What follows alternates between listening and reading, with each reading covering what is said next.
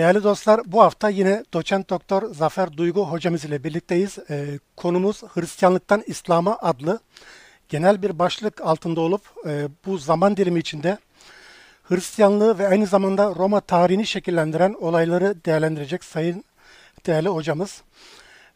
Önceki yayınımızda tarihte İsa karakterinin ortaya çıkışını ve bunun tamamen siyasal bir oluşum içinde değerlendirmemiz gerektiğini detaylarıyla anlatmıştı.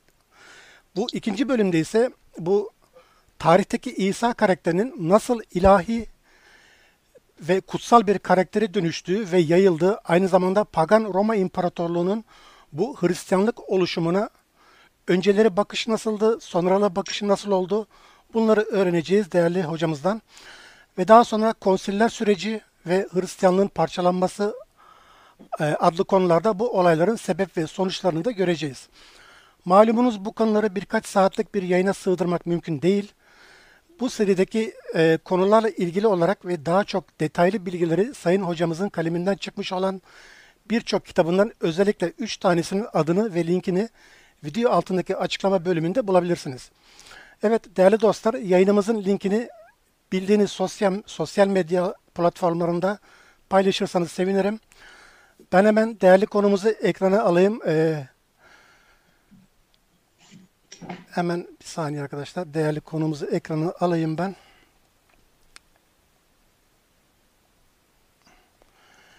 Evet. Değerli hocamız hoş geldiniz. Merhabalar. İyi akşamlar herkese. İyi akşamlar. Arkadaşlar seste, görüntüde herhangi bir sıkıntı olursa lütfen bildirin. Bir de mod arkadaşlardan özellikle daha önce rica etmiştim ama tekrar rica edeceğim. Chat bölümünde arkadaşlar gereksiz konulardan muhabbetlere izin vermeyin. Önce dostlarımızı uyarın. Hakaret ve küfür asla müsaade etmeyin, izin vermeyin. Linkleri paylaşırsanız daha çok kişiye ulaşmış oluruz. Evet, değerli hocamız tekrar hoş geldiniz kanalımıza. Hoş bulduk. Davet ettiğiniz için teşekkür ediyorum. Şeref verdiniz hocam. Şimdi hocam daha önceki yayında sizi tanıdık. Yeni gelen dostlar için kısaca kendinizi tekrar tanıtıp yayını başlarsak öyle daha iyi olur. Tabii uygun ise sizin için. Tabii. Bu arada İlyas Bey, ben ekranda sizi göremiyorum. Aslında ekrana kendiniz de verirseniz, yani ben sizi görebilirsem iyi olur ama teknik olarak kolay değilse problem değil. Anladım. Şu anda OBS'de bir tane kamera olduğu için ben hem sizinle görüşüyorum hem de yayın. Peki. Tamam, ama siz beni sanırım yan tarafta görüyorsunuz, böyle küçük. Görüyor olmanız lazım. Ben telefondan bağlandım. Bilgisayarımda işte nedense o hoparlörde bir problem var ama sorun değil. Tamam, bu şekilde yaparız. Bu şekilde anlatacağım inşallah. Ben doçent doktor Zafer Duygu, Mardin Artuklu Üniversitesi'nde çalışıyorum. İzmirliyim. Evliyim, bir oğlum var. Genel Buğra Üniversitesi Fen Edebiyat Fakültesi Tarih bölümünü bitirdim. Master'ım ve doktoram da aynı şekilde oradandır. Doçentliğim felsefe ve din bilimleri üzerine. Amerika Birleşik Devletleri'nde Duke Üniversitesi Religious Studies Department'da işte İncil'ler üzerine biraz araştırmalarda bulunduk. Allah'a şükür. Şu anda sizi görüyorum. Evet, şu anda daha iyi oldu. Yatay yaptım. Tamam. Telefonu. Şu anda sizi gördüm. Biraz teknolojiyi de tabii böyle yapamıyoruz. Yani. İntibak edemiyoruz hemen. Çalışmalarım erken Hristiyanlık üzerine. İşte Hazreti İsa'nın tarihsel şahsiyeti, İncil'ler, Hristiyanlığın Roma siyasal sistemiyle entegrasyonu, İsa'nın erken dönemdeki o faaliyetleri, havarileri gibi konular üzerinde biraz daha yoğunlaşmaya çalışıyoruz diye yapalım. Kendimizi bu kadar tanıtmış olalım. Çok teşekkür ederim hocam. Şimdi hocam iki hafta önceki yayınımızda biliyorsunuz bu konuların bir temelini atmıştınız bizim için. Şimdi bu temel üzerine inşa edeceğimiz konulardan bir tanesi de Roma İmparatorluğu'nun bu konsiller sürecine kadar olan bölümünde bu oluşan ve gelişen Hristiyanlık akımına bakışı, siyasal ve teolojik olarak bakışı nasıldı? Ve konsiller süreci, bundan sonraki bölümlerde de konsiller süreci ve Hristiyanlığın dağılma aşamalarına nasıl gelişi ve bu dağılmanın sebepleri, sonuçları üzerinde bizi bilgilendireceksiniz herhalde bu akşam. İnşallah. Öncelikle İnşallah. Çok teşekkür ediyorum davetimizi tekrar kabul edip geldiğiniz için. Estağfurullah, estağfurullah. Evet hocam, sizi dinliyoruz. Şimdi geçen yaptığımız programda Hazreti İsa'dan konuştuk. Yani Hazreti İsa'yı tarihsel bağlamda nasıl okuyabileceğimizi, nasıl yorumlayabileceğimizi konuştuk. Hatırlarsanız orada bir taraftan öncelikle Mesih miti teorisini değerlendirmiştik. Yani Hazreti İsa'nın aslında hiç yaşamamış olduğu yönündeki o şeyi değerlendirmiştik. Bunun mantıklı bir tez, makul bir tez olduğunu, fakat aksi yönde de deliller olduğunu, ki ben o görüşte olduğumu da ifade etmiştim. Bazı kaynakları tartışmıştık. Birinci yüzyılın bazı metinlerini, ikinci yüzyılın bazı metinlerini.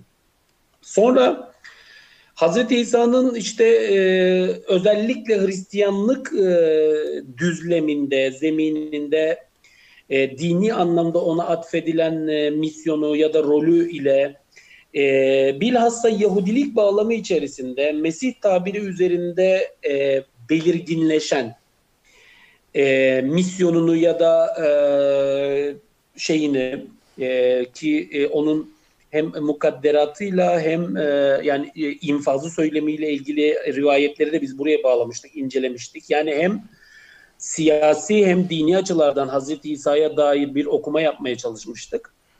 Ve orada aslında Hazreti İsa'nın yaşamı sırasında Hristiyanlık diye bir dinin olmadığını, Hazreti İsa'nın bir Hristiyan olmadığını, onun havarilerinin Hristiyanlık diye bir din neşretmeye çalışmadıklarını naçizane ben iddia etmiştim. Öyle görüyoruz. Yani ben kendi tarihsel çalışmalarımda ulaştığım sonuç buydu. Aslında İlyas Bey, işte sizin bıraktığınız yer dediğiniz yer burası. Yani evet. Hz. İsa'nın ölümünden sonra Hristiyanlığın ortaya çıkışı, yükselişi, Roma İmparatorluğu'nun dini haline dönüşmesi ve nihayetinde yani aslında siyasallaşması ve parçalanması süreci, ki bunlar hepsi aslında 7. yüzyılın öncesine tekabül ediyor. Yani Arabistan sahasında yeni bir dinin ortaya çıkışından önceki süreci tekabül eden hadiselerdir bunlar. Bakın çok ilginçtir. Bizzat Hristiyanlığın Yeni Ahit kitabında da aslında Hristiyan ünvanının, Hristiyan tabirinin Hz. İsa'nın ölmesinden sonra ortaya çıktığını görüyoruz. Bizzat Yeni Ahit kitabından, mesela Elçilerin İşleri kitabından bahsediyorum. Burada bu kitapta, Elçilerin İşleri kitabında tabii ki size tam olarak şu tarihte bu tarihte diyemem. Fakat mevcut bir takım verilerden bilim insanlarının ulaştıkları tahminlere göre Hz. İsa'nın ölmesinden belki 30 belki 40 yıl sonra ilk defa olarak Antakya'da bu tabir ortaya çıkıyor. Yani Hristiyan ünvanı, bakın Hz. İsa ölmüş, Hz. İsa'nın ölmesinden 30-40 yıl geçmiş. Yeni Ahit kitabına göre.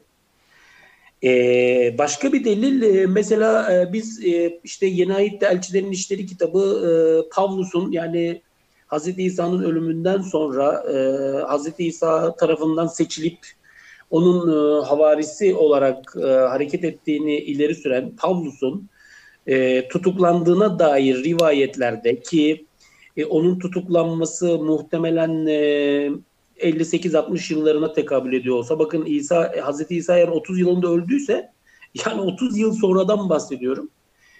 O dönemdeki o şeyde, bir diyalogda, bir konuşmada, bir anlatıda hala Hazreti İsa'nın cemaatinin Nasraniler diye tanımlandığını görüyorsunuz. Nasraniler bunlar. Oradaki ifadede de söylendiği gibi Yahudilik içerisinde bir hareket. Şimdi İlyas Bey, bir kere her şeyden önce şunu net olarak anlamamız gerekiyor. Biz neresinden bakarsak bakalım, hangi açıdan yorumlarsak yorumlayalım. Şimdi İlyas Bey, Hz. İsa öyle bir tarihsel şahsiyet ki, bakın doğumundan ölümüne kadar her şeyi tartışmalı. Yani doğumu da tartışmalı, mucizeleri de tartışmalı, misyonu tartışmalı, şahsiyeti tartışmalı. Yani aklınıza Hazreti İsa ile ilgili gelebilecek ne varsa hepsi tartışmalı. Şimdi, peki tartışmasız, evet, tartışmasız hiç mi bir şey yok? Bir şey var. Bakın hiç tartışılmayacak bir şey. O da şu. İsrailoğullarına gelmiş. Yani İsrailoğullarının, yani Yahudilerin arasında faaliyet göstermiş. Bunun da hiç tartışması yok. Evet. Bakın Hazreti İsa Yahudi bir anneden doğmuş. Yahudi bir ortamda büyümüş. Yahudi bir müfredat altında yetiştirilmiş. Yahudi şeriatına son derece bağlı bir toplumda, bir cemiyette ve o şeriatın kurallarına uygun şekilde yetiştirilmiş. Sünnet edilmiş. Sünnet edilmiş, etrafına havariler toplamış, topladığı havariler Yahudi. Kim hakkında, ne için konuşuyor? İsrail'in, Yahudilerin tanrısı hakkında vaazlar veriyor. Yahudilerin şeriatı üzerine vaazlar veriyor. Bunun şeyi çok açık. Yani hani neresi tartışılmaz derseniz en tartışılmayacak nokta burasıdır. Aynen. Peki bu neden önemli? Yani bunu neden söylüyorum? Çünkü Hazreti İsa hareketini biz bu perspektiften baktığımızda Yahudilik içerisinde öncelikle değerlendirmek zorundayız. Yani şimdi Yahudilik temelinden doğmuş. Yahudilik şimdi tabii sınırlar içinde. Evet. Bakın tabii neden bunu söylüyorum? Biraz önce verdiğim örneği hatırlayın. Bakın Hazreti İsa'nın yaşamı sırasında durum bu. Hazreti İsa'nın ölmesinden sonra mesela biraz önce verdiğim örneklerde o Elçilerin İşleri kitabında bakın aradan 30-35 sene belki 40 sene zaman geçmiş. O cemaat hala Nasraniler olarak tanımlanıyor ve Yahudilik içerisinde bir fırka olarak görülüyor. Hatırlayın önceki şeyimizde konuşmuştuk. Yahudilik içerisinde işte Ferisiler denilen, Saddukiler denilen, Esseniler denilen, değil mi? Birçok cemaatten bahsetmiştik. Ebionitler, işte Sekariler. Bahsetmiştik. Şimdi Nasranileri de işte bizim anladığımız kadarıyla Hazreti İsa'nın ölümünden 20 sene sonra, 30 sene sonra buraya yerleştirmek lazım. İşte Hazreti İsa'nın kardeşi Yakup tarafından yönetilen ve Yahudilik bünyesinde faaliyet gösteren bir cemaat, bir fırka, belki bir tarikat. Ama bu cemaatin içerisinde bir çatlak meydana geliyor. Anlaşıldığı kadarıyla erken dönemde bakın bu yeni ahit metinlerini dikkatlice, rasyonel ve eleştirel bir gözle okuduğunuzda ulaşabileceğiniz bir sonuçtur. İsa cemaatinin içerisinde Hazreti İsa'nın ölmesinden sonra bir çatlak meydana geliyor. Bu çatlak iki taraflı. Bir tarafı işte biraz önce bahsettiğim o Yahudi fırka, Nasraniler dediğim. Yani Hazreti İsa'nın kardeşi Yakup tarafından yönetilen, bunun yanı sıra şey tarafından, yani 12 havarilerin de Hazreti İsa'nın yakın öğrencilerinin de, havarilerinin de dahil olduğu, işte o 70'ler 72'ler denilen öğrenci topluluğunun da dahil olduğu, hatta Yeni Ahit'in Elçilerin İşleri kitabına göre sayıları binlerle ifade edilecek, belki 10 binlerle ifade edilecek ki birçoklarına göre Hazreti İsa'nın ölümünden sonra Yahudi cemaatin, yani Yahudilik içerisindeki en büyük Yahudi fırkasına dönüşmüş durumda muhtemelen. Çünkü mesela Ferisiler Ortodoks Yahudiliktir. Ana akım geleneği şey yaparlar. Mesela Josephus o dönemlerde 6.000 tane olduklarını söylüyor. Halbuki Yeni Ahit metinlerinde biz İsa cemaatinin belki daha büyük olabileceğine dair şeyler görüyoruz. Şimdi birincisi bu. İkincisi ne? Peki bunlar nedir İlyas Bey? Bunlar Yahudi, yani her yönüyle, yani Yahudilerin Allah'a inananlar, Allah'a inanıyorlar. Hazreti İsa'yı bir peygamber olarak görüyorlar. Hazreti İsa'nın bir Mesih olduğunu düşünüyorlar ama Yahudilik bağlamında. Yani o beklenen siyasi figür, muhtemelen öyle yorumluyorlar. Yahudi şeriatına, Musa şeriatına bağlılar. Yani Tevrat'ın geçerliliğini ve hükümlerinin geçerliliğini koruduğunu söylüyorlar. Ve bunlar bakın çok dikkatinizi çekiyorum, altını çizerek söylemek istiyorum, Havra'ya devam ediyorlar. Yani Yahudi her yönüyle bunlar Yahudi, fakat diğer Yahudilerden bazı noktalarda ayrılıyorlar. Hazreti İsa'ya dair görüşleri yönünden ayrılıyor. Tıpkı günümüzde birçok dinlerde olduğu gibi küçük bölünmeler, mezhepler, tarikatlar şeklinde. Tabii bunlar güç aldığı sürece, evet, önü açık olduğu sürece büyürler ve şekillenirler. Evet. Aynı. Evet. Şimdi bir de öteki taraf var. O nedir? O Helenist kökenlilerin şeyi.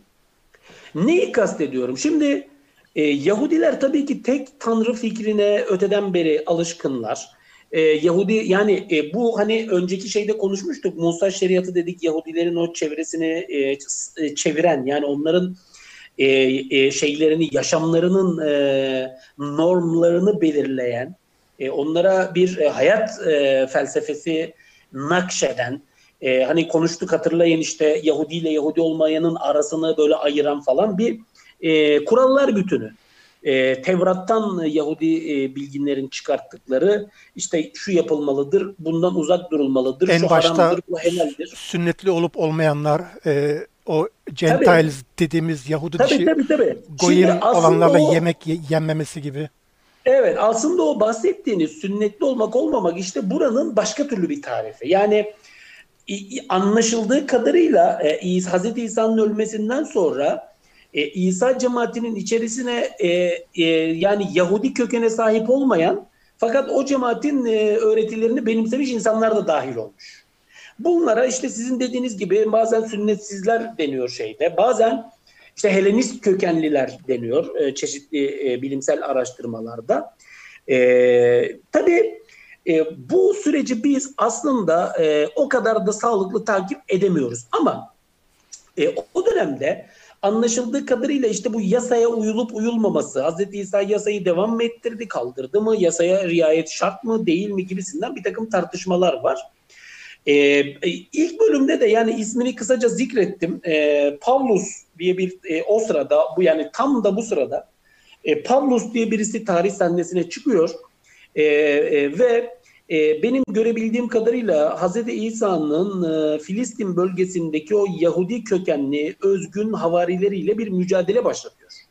Ve biraz önce bahsettiğim o Helenist kökenli, yasaya karşı yani yasaya uymak istemeyen, şeriata karşı biraz soğuk bakan o kolun liderliğine zamanla şey yapıyor, yükseliyor. Şimdi ben burada bu arkadaşlar İlyas Bey, ben bu Pavlus konusuna burada girmek istemiyorum. Benim işte bugüne kadarki birçok televizyon programımda YouTube'da falan yayınlanan daha önceki işte konferanslarımızda olsun bu konuyu ben çok uzun uzun anlattım. En nihayetinde İsa Pavlus İnciller, Hristiyanlık Neden ve Nasıl Ortaya Çıktı isimli kitabımda yani 740 sayfalık bir kitabı bütün farklı yönleriyle konuyu ele aldım, anlattım. Pavlus hakkındaki düşüncelerimi zaten hemen herkes biliyor. Şimdi hocam burada bir soru sormak istiyorum bu bölümü kapatmadan önce.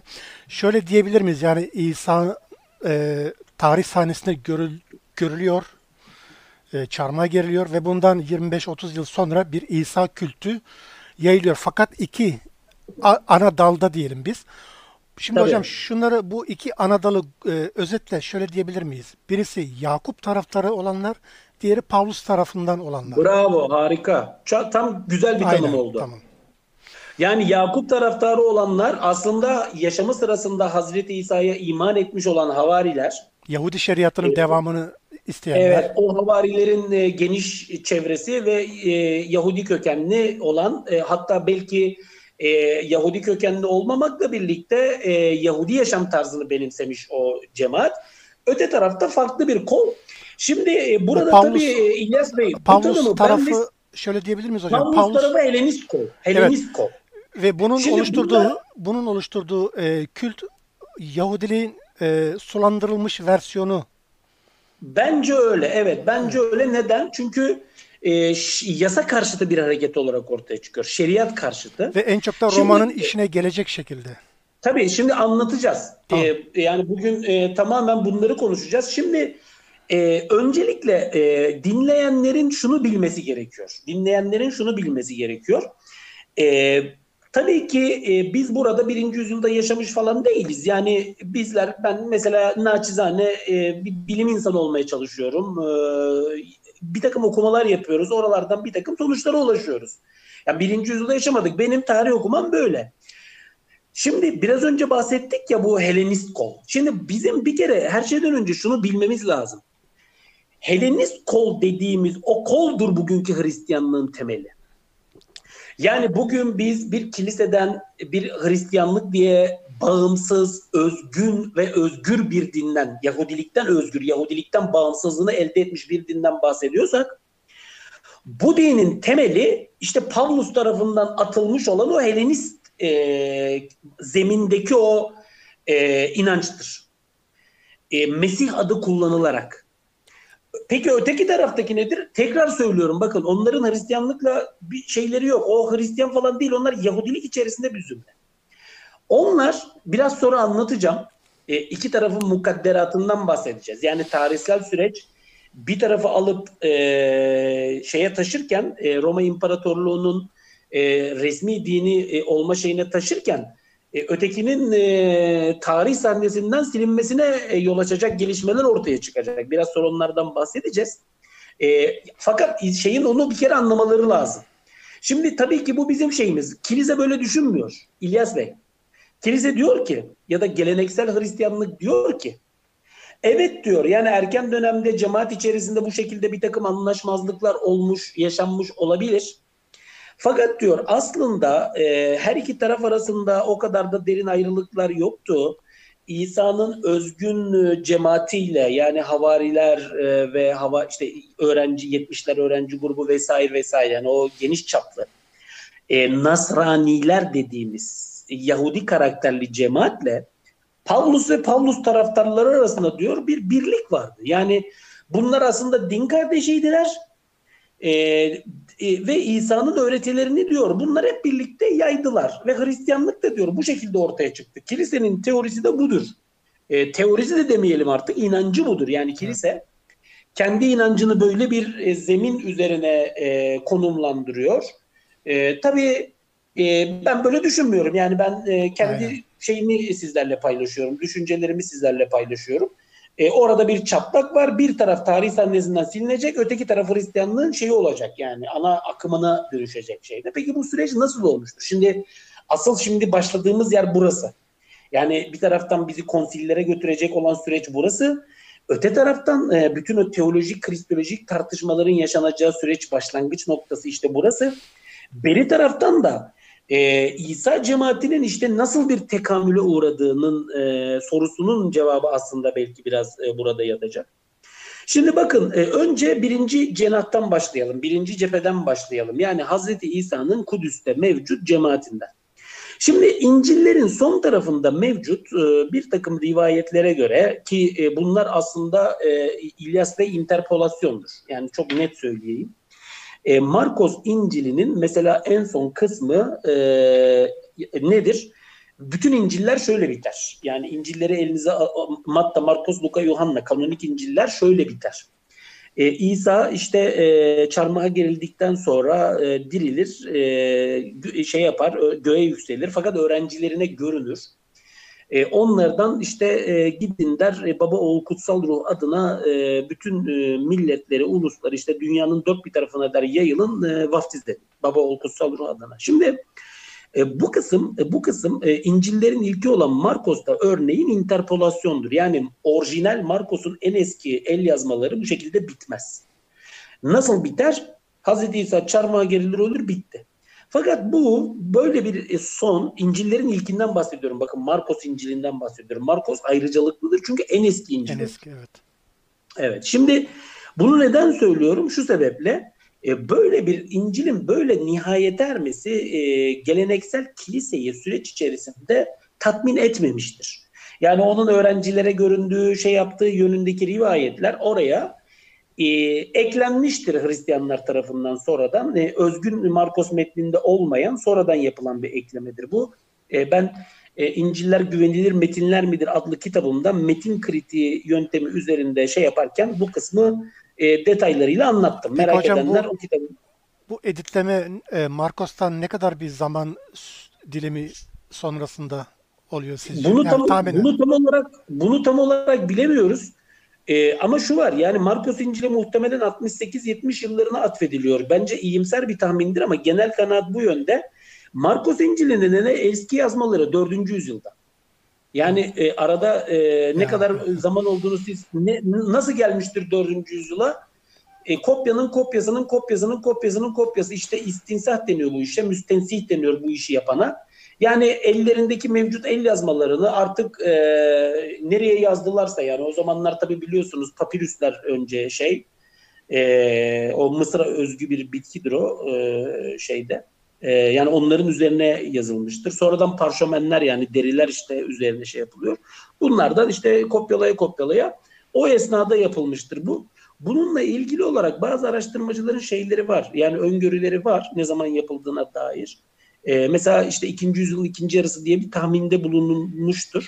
Ben işte İngilizce bilen varsa bunu Bruce Metzger'i tavsiye ediyorum. Bruce Metzger'in kitaplarında bu konu zikredilir, geçer.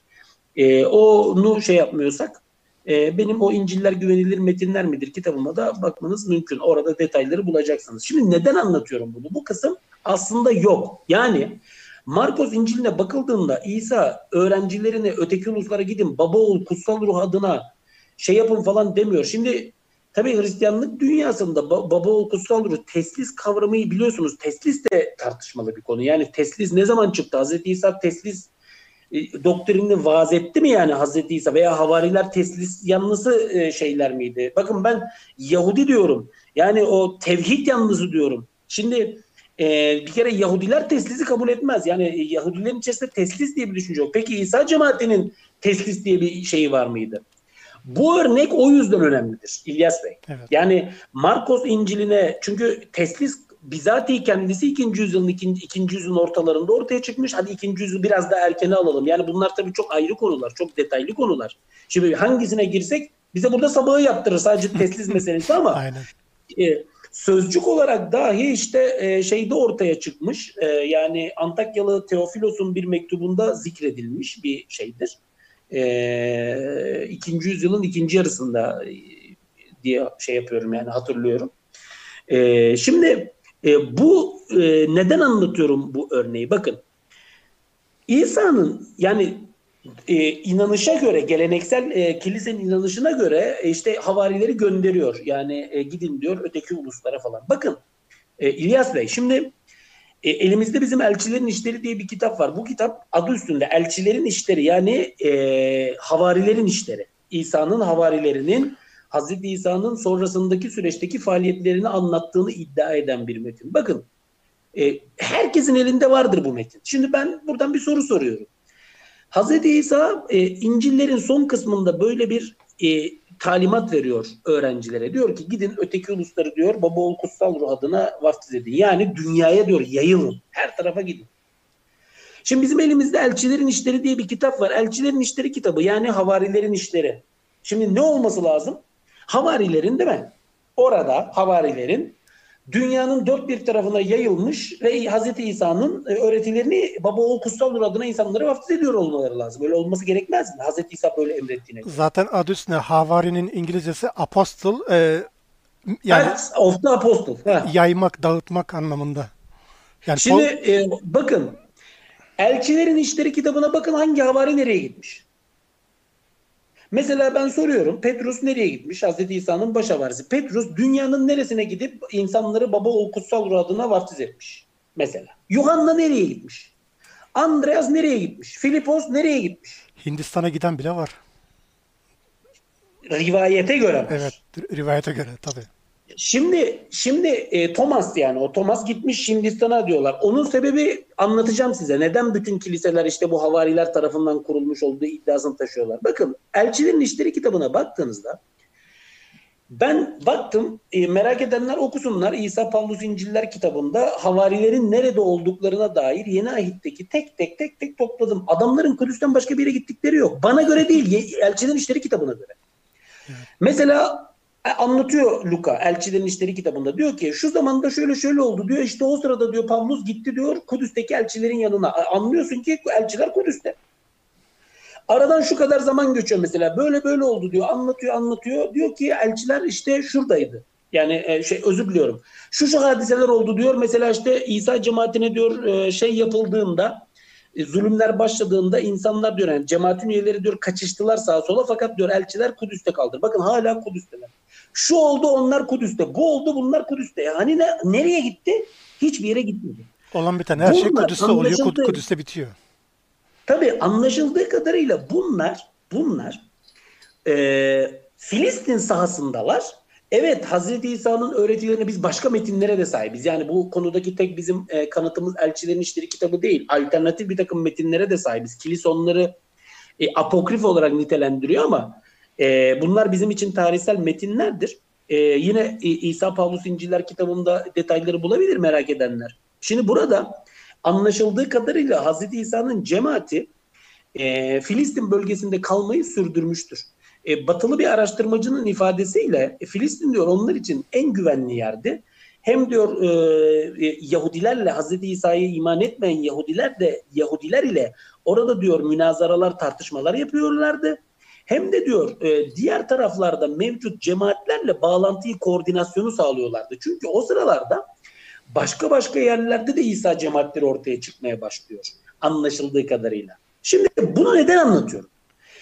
Biz hatırlayın önceki şeyimizde anlattık değil mi? Romalılarla Yahudiler arasındaki gerilimlerden bahsettik. Özellikle bu Mesih'i isyanlardan. Bu Mesih'i isyanların yanı sıra patlak veren iki tane büyük savaştan, yani 66-70 ve 132-135 savaşlar hatırlıyorsunuz. 66-70 savaşında Titus işte general gelmişti. Eski Filistin sahasını değil mi tarumar etmişti. İşte Kudüs'ü ele geçirmişti, tapınağı tahrip etmişti falan filan. 132-135 savaşlarında da işte o Bar Kokhba isyanı sırasında İmparator Hadrianus yine aynı şekilde çok geniş bir tahribat yapmış. Kudüs'ü komple şey yapmış, yani yıkmış, yeni bir şehir kurmuş. Yahudilerin de şehre yaklaşmasını engellemiş. Peki bunun bizim konumuzla ilgisi ne? Şimdi İlyas Bey, bilmiyorum biraz fazla mı detaya giriyoruz ama bunları dinleyenlerin ben anlaması gerektiğini şey yapıyorum. Bakın, kilise tarihçisi Eusebius'un bir kaydı var. Aynı kaydı sonradan başka bir kilise tarihçisi Epifanius da naklediyor. Diyorlar ki rivayete göre, bakın bunlar resmi kilise tarihçileridir. Bunlar diyorlar ki, şimdi diyorlar Romalılar Kudüs bölgesine doğru yaklaşırken, yani artık ortada çok büyük bir savaş patlak vereceği ayyuka çıkmış, besbelli yani. Bir vahiy geldi diyor İsa cemaatine. Şimdi hangi İsa cemaatinden bahsettiğimi anlıyorsunuz. Nasranilerden bahsediyorum. Yani İsa cemaatine diyor bir vahiy geldi. Bunlar diyor oradan, yani savaşın yıkımından diyor onların kurtulmasını isteyen, İşte bir kehanet mi dersiniz, ne derseniz deyin adına, gökten bir şey gelmiş ilahi. Ve bunlar şeyden ayrılarak, o bölgeden ayrılarak Ürdün sahasındaki Petra'ya gitmişler. Petra'da yerleşiyorlar. Sonrasında işte savaş yaşanıyor, yıkımlar yaşanıyor. Yani Yahudiler işin doğrusu mahvoluyorlar. Yahudiler katlediliyorlar. Birçoğu işte öldürülüyor. Romalılar tarafından köle yapılıyorlar vesaire. Aradan belirli bir zaman geçtikten sonra bunlar, yani İsa'ya iman etmiş olan Yahudiler. Kim bunlar? Nasraniler. Petra'da geri dönüyorlar diyorlar kilise tarihçileri. Şimdi tabii ki bu hiç makul ve hiç mantıklı bir tarih anlatısı olmuyor. Yani bir kere bunların neden düşünelim. Yani bir kehanet geldi, nereden geldi, neden geldi, nasıl geldi? Tabii ki bunun hani tartışılacak bilimsel bir boyutu yoktur ama burada tarih okumasını yaparken de daha makul olan alternatif başka bir yoldur. Nedir o? Bunu Batı'da yakın son 60-70 yıllık özellikle zaman diliminde ciddi bilim adamları tartıştılar. Eusebius'un ve Epifanius'un bu şeyini. Dediler ki ya bunlar Petra'ya gitmiş falan, niye gitmiş olsun dediler. Nasıl diğer Yahudiler kendi memleketlerini, işte yaşadıkları toprakları Romalılara karşı savundularsa, onlar da diyorlar bu savaşın içerisinde olmuş olsalar gerek.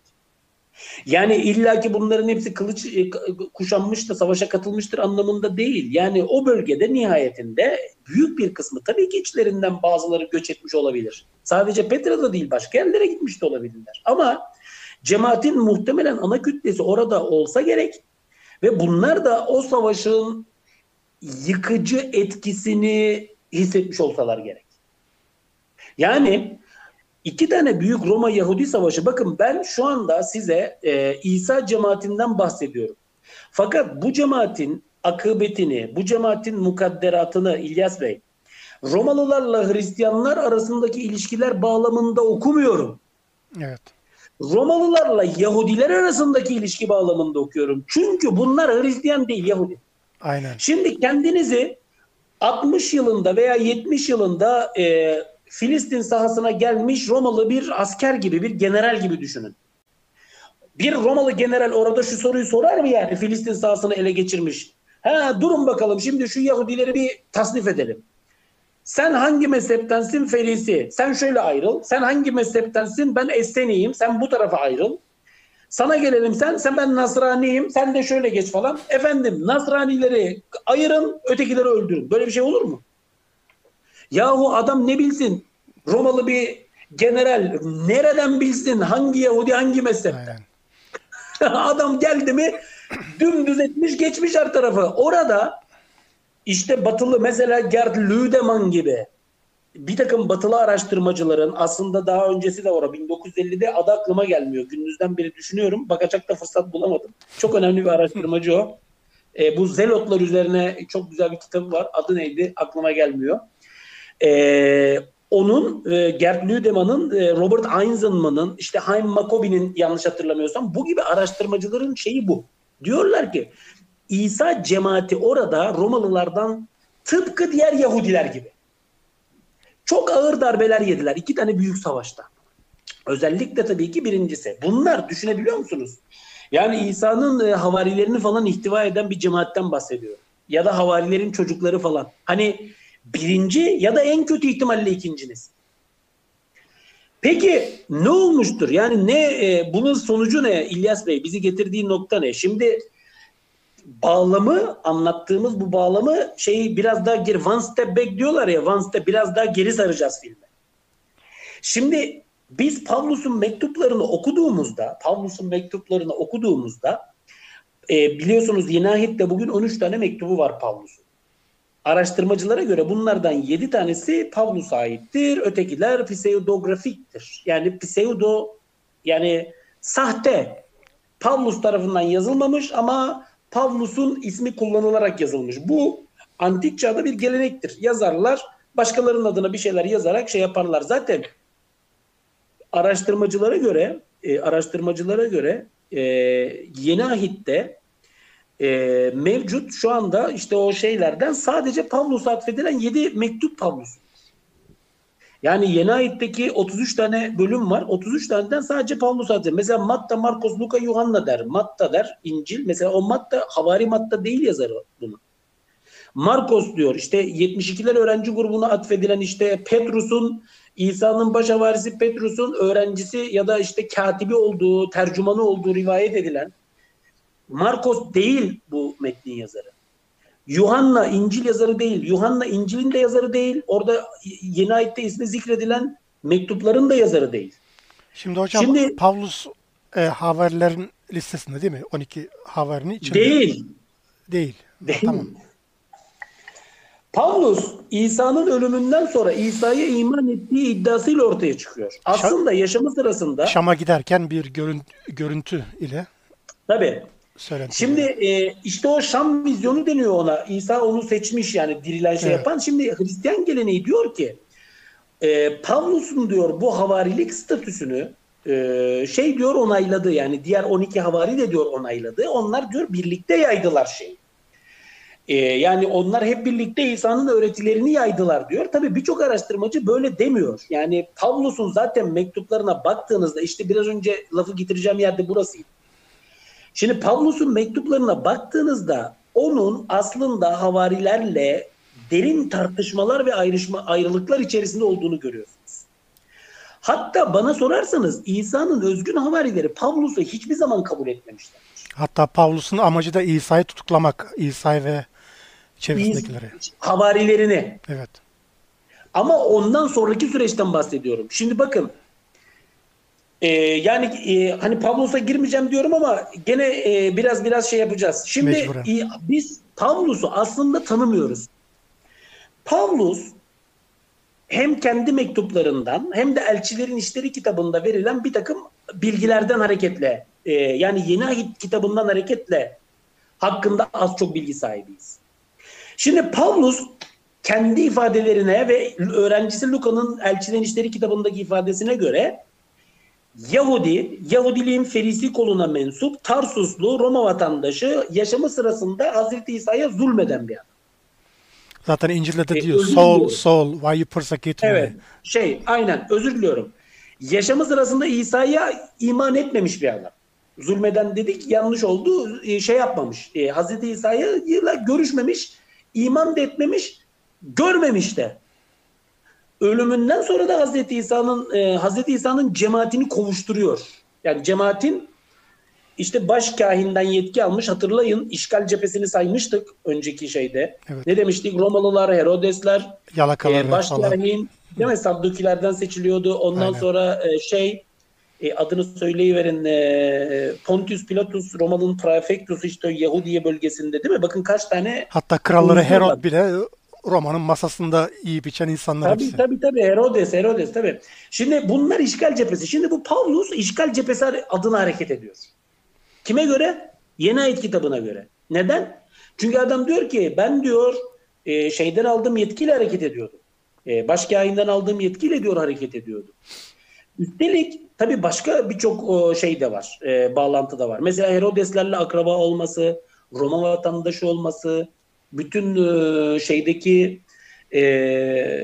Romalı yetkilileri, bürokratları, valileri, tanıması vesaire bütün detayları benim İsa Pavlus İnciller kitabında merak edenler, buraları incelemek isteyenler o kitapta bütün detaylarıyla bulacaklar. Tabii ben burada şimdi bakın daha biz konuya geçemedik. Yani daha bizim konsillere geçeceğiz. Daha oranın altyapısını bitiremedik. Çünkü burayı anlamak önemli. Onun için söylüyorum. Evet. Şimdi Pavlus, bakın bu Pavlus diyor ki ben birdenbire diyor İsa'dan vahiy aldım ve ona iman ettim. Böyle bir iddiayla tarih sahnesine çıkıyor. Yani bugünkü Hristiyanlık bir görü üzerine şekillenmiş ve Roma siyasetiyle desteklenmiş. Bir vizyon üzerine. Evet. Yani Hristiyanlığın başladığı tarihte zaten birçokları öyle der yani araştırmacılar da. Bu vizyon hadisesi, Şam vizyonu ne zaman olduğunu da bilmiyoruz da. Hazreti İsa'nın ölümünden sonra diyelim yani. Şimdi bu Pavlus tabii mektuplarında Mesih adına konuştuğunu iddia ediyor. Şimdi birincisi bu şeyler tartışmalıdır. Yani Pavlus'un iddiaları çok tartışmalıdır. Şahsiyeti de tartışmalıdır, iddiaları da tartışmalıdır. Mesih adına konuştuğunu iddia ediyor. Yani diyor ki ben ölen ve dirilen, göğe çıkan Tanrı oğlu Mesih adına konuşuyorum diyor. Yani onun elçisi olarak yapıldım diyor. Yani Yeni Ahit'te bu apostolon ton etnon diyorlar. Etnon etnik yani millet, ulus, ulusların havarisi. Ulusların havarisiyim ben diyor. Yani İsa'nın diyor Yahudi kökenli cemaati, havarileri, onlar diyor Filistin sahasında, Filistin bölgesinde misyonerlik yapıyorlardı. Mesela diyor Petrus Yahudilerin havarisiydi. Ben de diyor öteki ulusların havarisiyim. Yani lafı şuraya getiriyor. Benimle diyor onlar arasında böyle bir anlaşma vardı diyor. Bir uzlaşı vardı. Evet. Ben diyor öteki uluslara gittim İsa'nın öğretileri. Onlar da diyor orada durdular.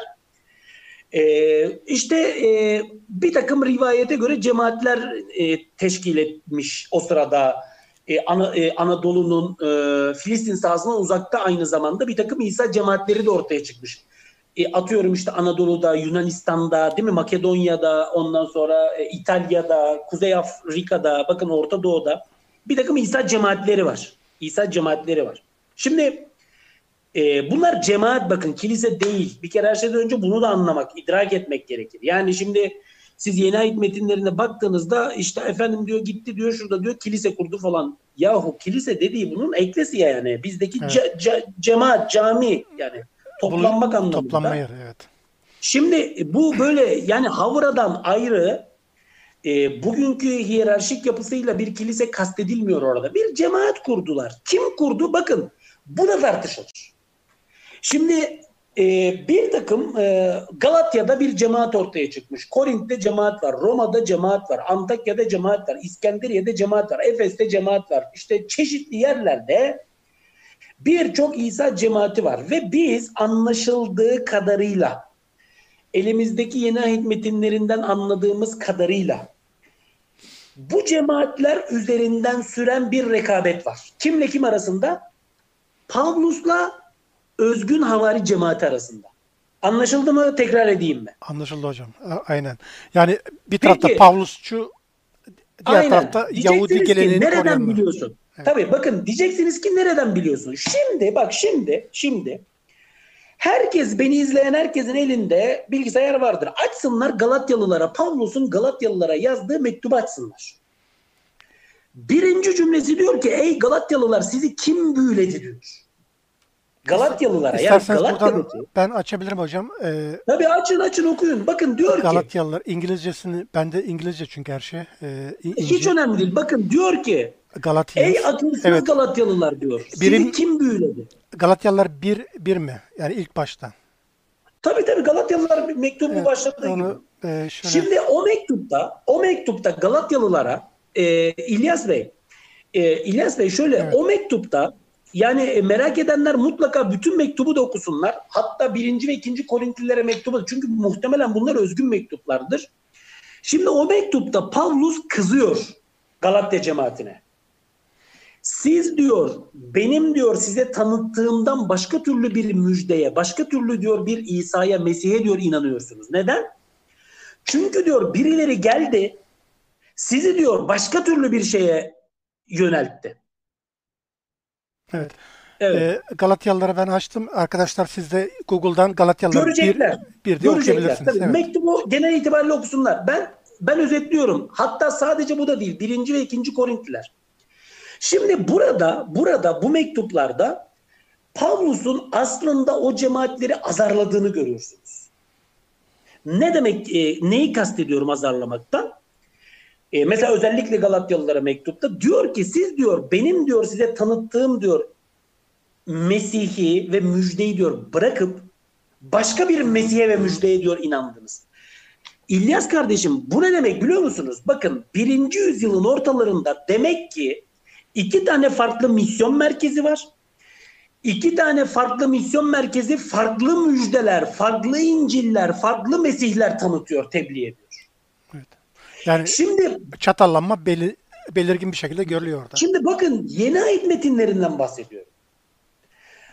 Ve siz sadece Pavlus'un mektuplarına değil, Luca'nın anlatımına da baktığınız zaman zaten resim çok açık şekilde karşımıza geliyor. Zaten Luca'nın Elçilerin İşleri kitabını kaleme almasının amacı Pavlus'la İsa'nın özgün havarileri arasındaki derin çatlağı olabildiğince küçük göstermektir. Luca Elçilerin İşleri kitabını sonradan yazmıştır. Pavlus çok daha alenen, çok daha açıkça İsa'nın özgün havarilerine meydan okur, onları suçlar. O mektuplarda göreceksiniz. Cemaati köleleştirmekle suçlar İsa cemaatini. Yani İsa'nın havari cemaatini. Irkçılık yapmakla suçlar. Siz diyor İbrani misiniz? Ben de diyor İbraniyim. Yahudi misiniz? Ben de Yahudiyim diyor. Petrus'la açıkça kavga eder. Petrus'la İsa'nın havarisi. 200'lükle suçlar. Barnabas'ı 200'lükle suçlar. Cemaati diyor. Siz diyor Yahudi gibi yaşamaya zorluyorsunuz. Bu yaptığınız evet. doğru değil diyor. Az önce chat bölümünde bir soru vardı. Barnabas ile Pavlus neden böyle karşı karşıya? Onun da cevabını vermiş olduğunuz. Tabii Elçilerin İşleri kitabında anlatılan o öyküye ben pek şey vermiyorum. Barnabas kullanılmıştır kılıf olarak. Evet. Çünkü Luca'nın amacı tabii bakın çok başka konulara giriyoruz. Şimdi gene konuyu dağıtmayalım. Luca'nın amacı Pavlus'u İsa'nın cemaatiyle birlikmiş gibi gösterebilmektir. Bu yüzden elçilerin işleri kitabında önce Petrus ve Yuhanna'nın ardından Barnabas'ın isimleri üzerinden Pavlus teolojisini ve Pavlus'un kişiliğini, tartışmalı misyonunu meşrulaştırır. Evet. Şimdi İlyas Bey, ben bunları anlatınca bana kızıyorlar ya arkadaş. Yani böyle bir sabah kalktık da biz böyle aklımıza geldi, acaba bu konular nedir falan, bunlara bakalım falan demedik. Ömrümüzü biz bu işlerle geçiriyoruz. Yıllardır bunları okuyoruz. Yani insanlardan hangi dine, hangi inanca mensup olurlarsa olsunlar ya da herhangi bir dine olmasalar bile, her halükarda akademide bilimle uğraşan insanlar hakikaten biraz saygı bekliyorlar. Fakat bunu görmek çok zor. Çünkü insanların hepsinin aslında bir fikri var. Yani herkes her şeyi çok biliyor. Yani bu Müslüman da olsa, Hristiyan da olsa, başka şey de olsa, hiçbir şeye inanmasa, yani zaten seni bir şey öğrenmek için dinleyen insan sayısı hakikaten az. Ne için dinliyor? Diyor ki acaba diyor benim söylediklerimi onaylayacak mı? Evet. Onaylıyorsa aman diyor ne güzel hoca. Onaylamıyorsa tukaka. Vay işte mürtet, vay bilmem ne düşmanı, vay bilmem ne. Yahu değil, bir şeye düşman falan değiliz. Hiç kimseye de düşman değiliz. Hiçbir şeye de düşman değiliz. Tarih ne veriyorsa ama, biz de onu aktarıyoruz. Evet, ama bu metinlere biz bakın hayatımızı verdik. Yani ömrümüzü bu alanda çalışarak geçiriyoruz. Yani sen görmüyorsun diye o öyle değil anlamına gelmiyor. Veya sen öyle inanmıyorsun, sen böyle dedenden, nenenden, annenden, babandan böyle dinlemedin diye yani sen öyle biliyorsun yani. Kusura bakma, bak metinleri düzgün bir şekilde, rasyonel bir gözle okumak bilimin temelidir. Yani insanlar her şeyden önce taktıkları gözlükleri çıkartmak zorundalar. Çünkü gözünüze sarı bir gözlük, benim hocamın lafıdır bu yani, sarı bir gözlük takıyorsan diyor gözüne, baktığın her yer sarıdır. Şimdi dinler tarihi çalışmalarının hakikaten kendisine has çok zorlu şeyleri var. Biz bunları tabii gözlemeye çalışıyoruz elimizden geldiğince. Aynı sorunları biz de yaşıyoruz hocam. Şimdi biz de bir takım dinsel verileri biz burada aktarınca, kendi kaynaklarından, kendi yazıları aktarınca bazı inançlı arkadaşlarımız hoşuna gitmiyor. Hatta bizi İslam düşmanı gibi hakaretlerle lanse edebiliyorlar kolayca. Fakat kendi tarihini aktarıyorum ben oysa. Ama ülkemizde, gerçi bütün dünyada öyle. Yani insan inandığı şeyleri pek okumaz. Sadece inanır. Gelenek olarak aktarmış, almış, öyle gider. Ya asıl olan insanların bir saygı çerçevesi içerisinde konuşabilmesi. Yani hiçbirimiz hiçbir şeyin sahibi değiliz. Ben de hiçbir şeyin sahibi değilim ki yani. Veya hiçbir şeyin düşmanı da değilim. Saygı çerçevesi içerisinde fikirlerimizi ifade edebilmeliyiz. Önemli olan insanlar tabii ki neye inanmak istiyorlarsa herkes inanacak. Bu ayrı bir şey ve bu inanç da yani yasal olarak şey altında da olmalı. Yani bütün inananların da inanmayanların da herkesin bu şeyde yasal olarak herkesin buna hakkı var. Yani isteyen şuna inanır, isteyen buna. Bu ayrı bir konu. Fakat konuşabilmek, diyalog kurabilmek bir marifet. İşte orası sorun oluyor çoğu zaman. Evet. Yani bunu beceremiyoruz. Şimdi anlattığım şeyler yeni ayet metinlerinden bahsediyorum. Bakın, Elçilerin İşleri kitabının yazılış amacından bahsediyorum. 200 yıldır Batı'da bilim insanları bu metni inceliyorlar. Yani bu yazarın şuurunu şey yapmaya çalışıyorlar. Neden yazdı bu metni? Şimdi burada Pavlus cenahı bakın ile, yani Pavlus ile ya da Pavlus taraftarları ile İsa'nın özgün havari cemaati arasında bir çatlak var. Bu çatlağa dair izleri biz, bakın alternatif bazı metinler var bizim elimizde. Biz zaten orada suçluyor Pavlus'u. Sahtekarlıkla suçluyor. Ben söylemiyorum bunu ya. Erken dönemin Hristiyan metinleri söylüyor. Pavlus'u sahtekarlıkla suçluyor. Bunların detayları İsa Pavlus İncil'ler kitabında var. Şimdi ben demiyorum bunu. Erken Hristiyanlık metni Hristiyanlarca kaleme alınmış. Efendim bu doğru değil. Ya doğrudur değildir. Bu ayrı bir konu. Fakat ortada bir problem var. Bunu söylemeye çalışıyor. Aynen. Şimdi bazen bize de geliyorlar. Şimdi hocam biz bu kanalın kitlesi genelde dinlerden çıkmış insanlar olduğu için Tabi aldığımız küfür, hakaretler, bunları biz artık alıştık, görmezden geliyoruz çoğu zaman. Fakat bize yöneltilen bir soru var. Madem Allah yok sizce veyahut da Muhammed yok, neden ağzınıza alıp da Allah'ı, Muhammed'i eleştiriyorsunuz diye. Bizim eleştirdiğimiz Allah'ın kendisi değil veyahut da Muhammed'in kendisi değil. Onun inancı üzerine. Şimdi sizin anlattığınız şey de aslında hemen hemen aynı.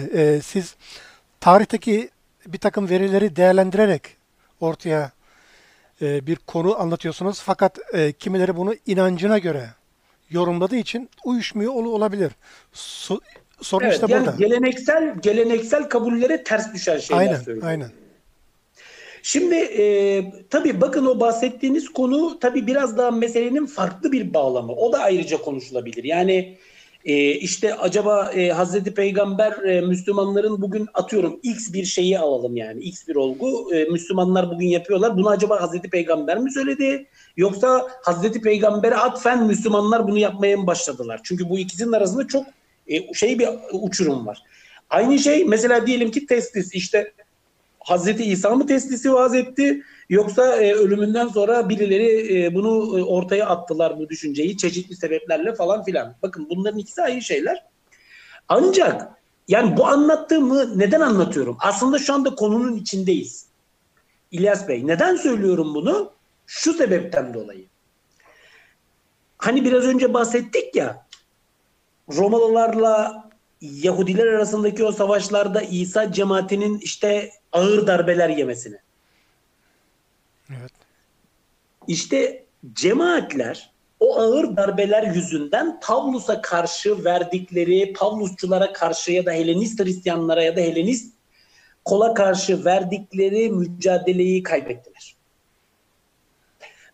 Bir taraftaki İsa cemaatleri tedricen süreç içerisinde Pavlus teolojisinin eline düştü. Bilmiyorum ifade edebildim mi? Aynen. Peki bunun en büyük sebeplerinden bir tanesi Roma'nın siyasal gücü diyebilir miyiz? Yok. Daha Roma'nın siyasal gücünü hiç karıştırmıyoruz. Tamam, neden? Tamam. Neden? Birincisi Roma İmparatorluğu yönetimi bu şeyleri bilmez. Yani onlara ilgilenmez. İkincisi henüz Hristiyanlar çok azınlık. Yani kaç tane Hristiyan var yani 1. yüzyılın ortalarında, 1. yüzyılın ikinci yarısında kaç tane Hristiyan var yani Roma dünyasında? Belki milyonda bir, belki 100.000'de bir. Kaç kişi İsa cemaatinin mensubu yani?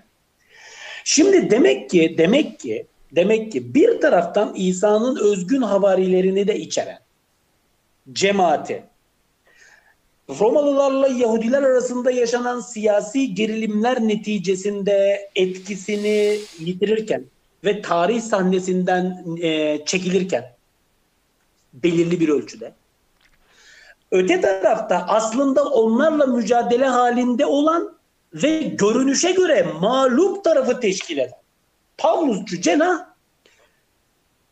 öne açılmıştır. Bilmiyorum net olarak ifade edebildim mi? Anlaşıldı hocam. Şimdi tekrar biraz önceyle ilgili bir ilave yapmam lazım. Yani bunu ben mesela kendim dinler tarihi okumalarımda o gelenekler arasındaki bağlantıyı kurabilmek için ben bunu önemli görüyorum. Daha önceki şeyde de söylemiştim. Yani bana kızanlar olmuş ama ben Müslümanım. Bana söylendiği için Müslüman değilim. Ben bir takım makul mantıki şeyleri kendi zihnimde, kafamda kurabiliyorum. Bu yüzden... Yani, herkese de saygım var ama benim için mesela Hazreti İsa cemaatinin bu şekilde tarih sahnesinden çekilmesi neticesinde bir takım insanların onun özgün yolunu ısrarla devam ettirmeye, takip ettirmeye çalışmış olmaları benim için önemlidir. Şimdi bakın 2. yüzyılın ortalarından itibaren İlyas Bey bir takım aslında Pavlusçu yazarlar. Yani kilisenin resmi yazarları.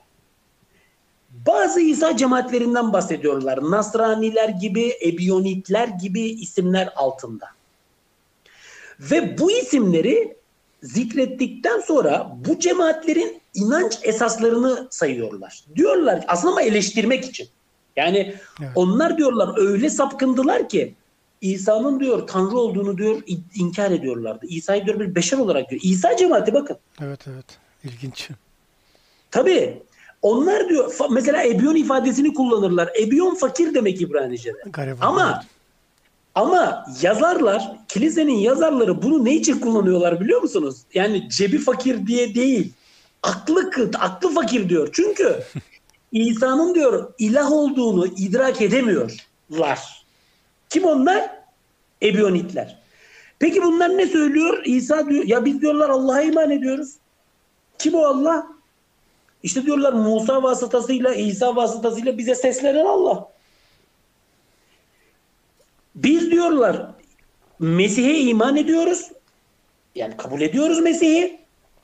Fakat diyor onun bir ilah olduğunu kabul edemeyiz. Çünkü diyorlar bu bir şirktir.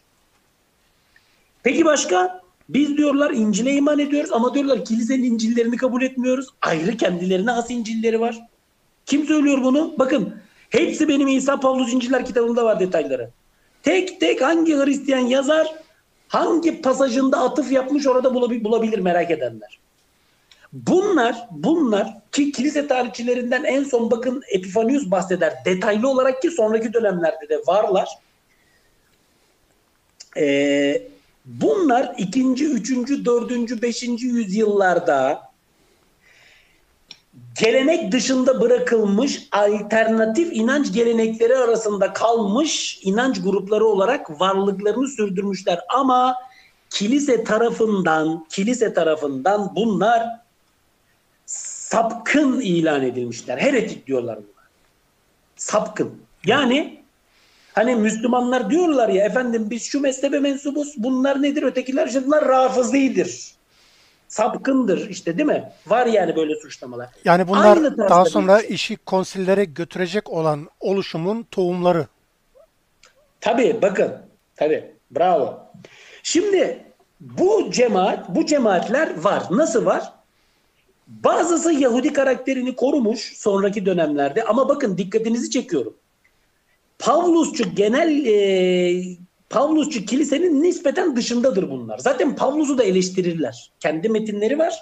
Bugüne kaldı. İstisnai bazı metinleri var. Bugüne kalması mucizedir. Enigmatik usulle çünkü Pavlus'u eleştirmişlerdir. Detaylar kitabında var. Orada Pavlus'u eleştirirler. Bunlar Yahudi karakterini sürdürmüş. Yani şeriata tabiyeti sürdürmüş. Mesih'i insan olarak, peygamber olarak gören cemaatlerdir. Fakat bunların yanı sıra bir de aynı gelenekle özdeşleştirebileceğimiz yine Hazreti İsa'yı insan olarak gören yani teslisi kabul etmeyen, onun tanrılaştırılmasını kabul etmeyen fakat şeriat konusunda ne düşündüklerini bilemediğimiz kaynaklardaki az bilgilerden dolayı cemaatler var. Mesela dinamik monarşiyanistler bunlar arasında ayrıcalıklıdır.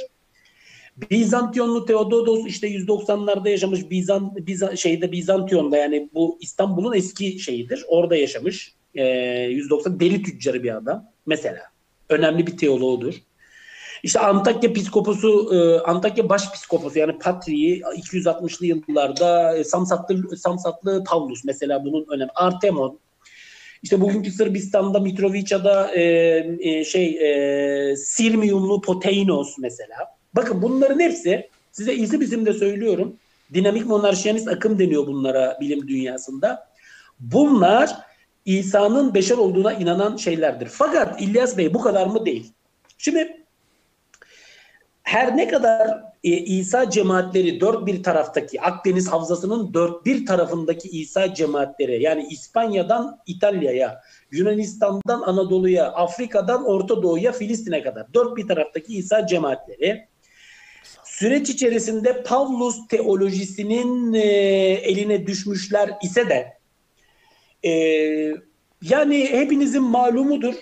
Bizim bu şeyde bir laf vardır. Hani teşbihte hata olmaz derler ya. Şimdi delinin biri der kuyuya bir taş atar 40 tane akıllı onu çıkartamaz derler. Şimdi Yahudi inancı tabii ki monoteist yani tevhidçi. Bu ne demek? Bir tane Allah'a inanmak zorundasınız. Mesela Yahudi dininin en büyük peygamberi nedir? Musa. Ama Musa da bir beşerdir yani nihayetinde. Hani Yahudiler şöyle söylemiyorlar yani Musa çok büyük bir peygamber, en büyük peygamber hatta o ilahtır falan böyle bir şey yok. Musa da nihayetinde bir insandır, bir şeydir. Fakat Hristiyan dünyasında İsa tabii ki artık salt bir beşer değil. Ne zamandan itibaren? İşte bu havari cemaatinin güçten düşüp diğer İsa cemaatleri üzerindeki gücünü ve kontrolünü, otoritesini yitirmesiyle beraber biz bir takım tabii şeylerin oluşmaya başladığını görüyoruz. İsa ile ilgili olarak bir takım tasavvurlar. Şimdi neyi kastediyorum? İlyas Bey, Hazreti İsa'nın ölmesinden sonra elimizde bizim yazılı bir metin var mı yok mu bilemiyoruz. Büyük ihtimalle yok. Bakın ama her halükarda bilim dünyasında sözlü rivayet denilen bir yöntem var. Sözlü rivayet. Sözlü rivayet ne demek? İşte biliyorsunuz oral tradition. Bu şu demek. Hazreti İsa ile ilgili rivayetler 30'lu yıllardan 120'li yıllara kadar yaklaşık 90-100 yıllık bir süreçte Akdeniz Havzası'nda sözlü olarak nakledilmiş. Kulaktan kulağa, kulaktan kulağa. O onu anlatıyor. İşte bir Hristiyan başka bir Hristiyan anlatıyor. O Hristiyan gidiyor işte Fransa'da dine çekmek istediği birisine anlatıyor. Efendim diyor işte bakın diyor bundan diyor 50 sene önce diyor Filistin'de işte bizim diyor şeyimiz yaşadı yani Mesih'imiz yaşadı. Aynı şey İslam için de geçerli. Çünkü Muhammed döneminden kalma bir kitap, bir yazıt falan yok elimizde. İsmi bile yok hatta. Şimdi ama İngilizce'de, bakın, İlyas Bey. Evet, İngilizce'de bir terim vardır. Chinese whisper derler. Yani kulaktan kulağa dediğimiz Türkçe'de. Bir odada atıyorum salonda 50 kişi olsun.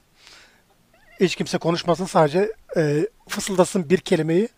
O 50 kişi sonunda bambaşka bir şey olur o. Onun gibi. Anlatacağım. Şimdi size onu anlatacağım. Şeyde Amerika'da bununla ilgili bir şey olmuştu. Şimdi İslam'la Hristiyanlığın o anlamda bir farkı var. Önemli bir farktır bu. İslam kısa bir süre içerisinde iktidar dinine dönüşmüştür. Hristiyanlık 4. yüzyıla kadar asla iktidar yüzü görememiş bir dindir. İlyas Bey, bu önemli bir fark. Neden? Dinlerin özgün yapılarının muhafazası noktasında hakikaten İslam'ın önemli bir ayrıcalığı var. Ha ben şunu demiyorum, bakın. Hazreti Peygamber'in vaaz ettiği din olduğu gibi bugüne kadar kalmıştır. Böyle bir iddiam yok. Fakat Hristiyanlık bu anlamda çok daha şanssız. Neden? Şimdi bir kere şunu düşünün. Çok küçük bir azınlığın dini. Yani siyasal bir güç de yok. Devlet gücü de yok. Tabii siyasal bir gücü yok. Şimdi evet. Hazreti Peygamber dönemine baktığınızda bir kere çok ciddi rivayetler var bunların yazıya geçirildiği. Hadi bunu tartışacaksanız en azından hafızasını alan insanlar var. En kötü ihtimalle hemen 2-3 sene sonrasında bunun kitap haline getirildiği yönünde kuvvetli şeyler var. Özür diliyorum metinleştirildiği yönünde, kitap haline getirildiği yönünde. Tabii ki bu meselenin ayrı bir boyutudur ama sözlü rivayet dediğimiz şeyin, sözlü rivayet dediğimiz şeyin şöyle bir yapısı var. Ha sizin işte biraz önce bahsettiğiniz gibi şimdi biz şey yaparken bu konuyu tartışırken kalabalık bir gruptu bu. New Testament Colloquium diyorlar buna. Yani onlar orada böyle kalabalık bir yeni ait araştırmacı grubu şey yaparken böyle sizin dediğiniz gibi kulaktan kulağa hani şey yapıldı. Atıyorum işte orada kaç kişi var diyelim ki 20 kişi 30 kişi neyse yani. Şimdi bu taraftan birisi bir şey söyledi İlyas Bey. Kulaktan kulakla o taraftan çıktı bambaşka bir şey. Yani hiç alakası olmuyor. İşte tarihteki o oral tradition dediğimiz sözlü aktarımda aynı bu şekilde işliyor. Tabii zaten onu yani şey yapabilmek için. Hatta özellikle işin içine çeviriler girince bu sefer bu ivme katlanıyor. Bu değişim katlanıyor. İvmesi. Şimdi bakın. Yani bir kere her şeyden önce orada bir yaşamış bir adam yani Filistin sahasında. Mucizeler gösterdiği rivayet ediliyor. Şimdi nasıl inandıracak karşıdakini? Yani bir misyoner düşünün. Hristiyan bir misyoner. Diyelim ki Efes şehrine gitmiş. Efes şehrinde paganlar var. Yani adamlar çok tanrılı inanışa sahip zaten. Veya işte kurtarıcı tanrı motifiyle haşır neşirler. Yani onlar zaten bir kurtarıcı tanrı motifine inanıyorlar. İşte atıyorum yani adam Mitra kültüne mensup mesela. Şimdi Roma dininde tanrıların sayısı şu olacak bu olacak diye bir şey yok. Kimisi 150 tanrıya inanıyor, kimisi 250'ye, kimisi 15 tane yani atıyorum. Roma dininin şeyi budur yani. Mesela o tanrıları o aile panteonu şeklinde şey yapan Olimpos'ta tanrıların sayısı belli ilk çıktığında 12 tane. Ama zaten Roma dini, Roma'nın siyasal şeyi olarak hiç kimsenin dinle pek bir değiştireyim de benim gibi olsun da öyle tabii bir şey yok. Amacı yok, yani şu kadar sen olacak, yeter ki vergini olacak, ver, ne yap, neye taparsan tap. Aynen. Şimdi nasıl şey yapmıştır? Ya bir şekilde o Mesih'e inandırmak zorunda insanlar. Mesih'e inandırmak, yani o Mesih'e inanacak, Mesih'e iman edecek. Ama insanların bugün Türkiye'de bile hala bir türlü anlayamadıkları bir şey var. Mesih'e iman etmek demek Hristiyanlıkta, İsa şunu yapmamızı istemişti, buna iman etmek değil. Evet, bu da var. Bakın bu da var ama esas olan o değil. Esas olan Mesih'in çarmıha gerilip öldürüldüğüne ve dirilip göğe çıktığına ve insanlığı şey yapmak için işte bir krallık kuracak, sonra insanlığı yargılayacak, yeniden geleceğine iman etmektir. Çarmıh ölümü bu yüzden çok önemli Hristiyanlıkta. İşte bu asli günah doktrini denilen şey budur. Yani insanlığın günahına kefaret olmak üzere kendisini feda etmiştir. Yani işte bol miktarda insan teolojiyle süslenmiş bir kült. Şimdi ben neden bu konulara çok girmiyorum? Çünkü toparlayamayız. Gene geceyi bitiremeyiz. Şimdi burada mesele şu. İman edilmesi gereken şey budur. Yani Pavlus'un da aslında gidip de misyoner şeyinde. Bakın Pavlus kendisi ne diyor İlyas Bey kendi mektuplarında? Ben diyor, ben İsa yani Mesih için diyor çok çile çektim. Yani onun diyor öğretilerini diyor yayabilmek için, onun öğretilerini diyor tebliğ edebilmek için çok çile çektim. Gittim diyor, bakın Yahudi ile diyor Yahudi oldum. Putperestle diyor putperest oldum. Herkese diyor her şey oldu. Gerekirse papaz cübbesi bile giyerim gibi bir şey. Bakın bu cümle ne demek? Pavlus diyor ki ben diyor gittim, eğer diyor bu adamın üzerinde diyor sarı bir kıyafet varsa ben de diyor sarı oldum onunla birlikte. Öteki tarafa diyor gittim, üzerinde diyor mavi bir kıyafet varsa. Ya şimdi bu doğru bir şey midir yani? Ya ben buradan soruyorum. Etik değil. Ya bunu Pavlus kendisi söylüyor. Diyor ki Mesih, yeter ki diyor insanlar Mesih, yani Mesih'e iman etsinler diye diyor. Her kılığa gir. Şimdi hocam biraz konu dışı olacak ama ben bu Pavlus karakterinde Josephus Flavius karakteriyle bir paralellik görüyorum ben çok. Yani kişisel bir karakter olarak. Josephus Flavius'un o kitaplarını ben okuduğumda onun ne bileyim böyle kendini öven, ne bileyim şöyle yaptım, böyle yaptım, şöyle oldu, böyle oldu, ben çok şanslıyım, işte Tanrı tarafından bile bir lütuf ile korundum gibi o Matsa'da da insanların intiharıyla Josephus Flavius oradan sağ kurtuluyor tek kişi olarak, bir mucizevi olarak. Hatta Vespasian'ın o bir yılda 4 imparator değişen o dönemdeki ortalığın kaynadığı, Roma tahtının kaynadığı bir yıl vardır. Ve burada da Josephus Flavius'un Vespasian'ı generalde o zaman tahta geçeceğini kehanette bulunması. Yani bu Josephus Flavius'u olarak görüyor değil mi? Vespasianus'u Mesih olarak görüyor. Evet evet. Hatta zaten bu Roma yalakası olduğu buradan belli. Çünkü zaten o ailenin soyadını alıyor kendine. Hatta daha sonra oğlu Titus geçince onun adını da o tam ünvan olarak onun adını da dahil ediyor. Bu adam Yahudi olmasına rağmen birçok Yahudi tarafından da hain olarak da görülüyor. Vatan haini gibi böyle işte, yani bizi sattı. Çünkü adam Roma'ya gidiyor. Roma'nın sarayında bu adam ve tarihi orada yazıyor. Sarayda yazılmış bir tarih okuyoruz biz şu anda. Ama bu Josephus Flavius'un karakteri olarak Pavlus'un karakteriyle ben bir paralellik görüyorum. Evet. Yani bu verdiğim örnek aslında sizi tam teyit eden, haklı gösteren bir şey. Yani aynen. Şimdi yani Pavlus'a düşen, tabii ben dışarıdan bir insan olarak konuşuyorum. Şimdi şu değil midir yani, eğer gerçekten Mesih'in öğrencisiysen, havarisiysen, yani sen yapacağın şey şudur senin. Ya arkadaş, Mesih'ten benim aldığım hakikat bu ve onun etrafında, o düzlemde ayakta durman lazım. Yani gidip onunla o, bununla bu olmak falan değil. Demek ki bu ne demek? Mesih'in aslında kendi özgün bağlamından kopup pagan dünyada yeniden tanımlanmış olmasını aslında çok yadırgamamak lazım. Yani Yahudi kültür dünyasından pagan dünyasına geçen bir işte peygamber figürü. Orada geçiş esnasında Pavlus'un da yardımlarıyla ve tabii ki sonraki işte bütün o misyonerlerin yardımlarıyla hiç şüphesiz ki yeni bir karakter, artık yavaş yavaş beşer pozisyonundan sıyrılıp tanrılaşmaya başlayan falan bir karakter. Ama yani kurtarıcı bir tanrı motifi. Şimdi Pavlus'un İsa'yı tabii tam olarak bir tanrı olarak isimlendirip isimlendirmediği tartışılır. Yani o bu yöndeki açık ayet, yani bu yönde açık pasajlar da var İncil'de.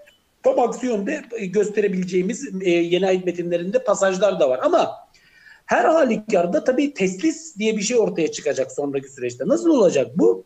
Şimdi bakın, bu İsa figürü bu şekilde yayılıp da bir taraftan da tanrısallaşmaya başlayınca, yani beşer üstü bir statü ama doğrudan tanrı olarak, ama işte kurtarıcı bir motif olarak, ama aklınıza ne geliyorsa o şekilde.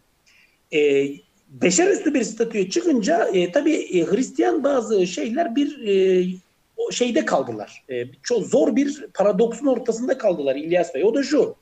Şimdi bir taraftan ellerinde Yahudi kutsal yazıları var. Oraya bakıyorsunuz, diyor ki Tanrı bir tanedir ve başka Rab yoktur.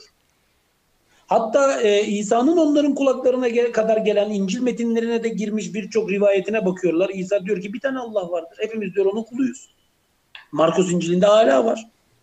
Matta ve Luca'nın yazarları işte sinoptik karşılaştırmada ben onları yazdım. O İncil'ler güvenilir metinler midir? Biraz sansürlemiş olsalar da İsa'nın tamamen monoteist bir tutumu söz konusudur yani. Peki hocam bu mesela İsa'dan sonraki bu çatallaşmanın iyice belirginleştiği tarih akışı içinde ve daha Konstantin dönemine varmadan önceki bu dönemdeki büyük bir çatışma var mı? Bu iki taraf birbirine zıt, iki kutup arasında tarihe geçmiş böyle büyük bir çatışma var mı? Şimdi şöyle var.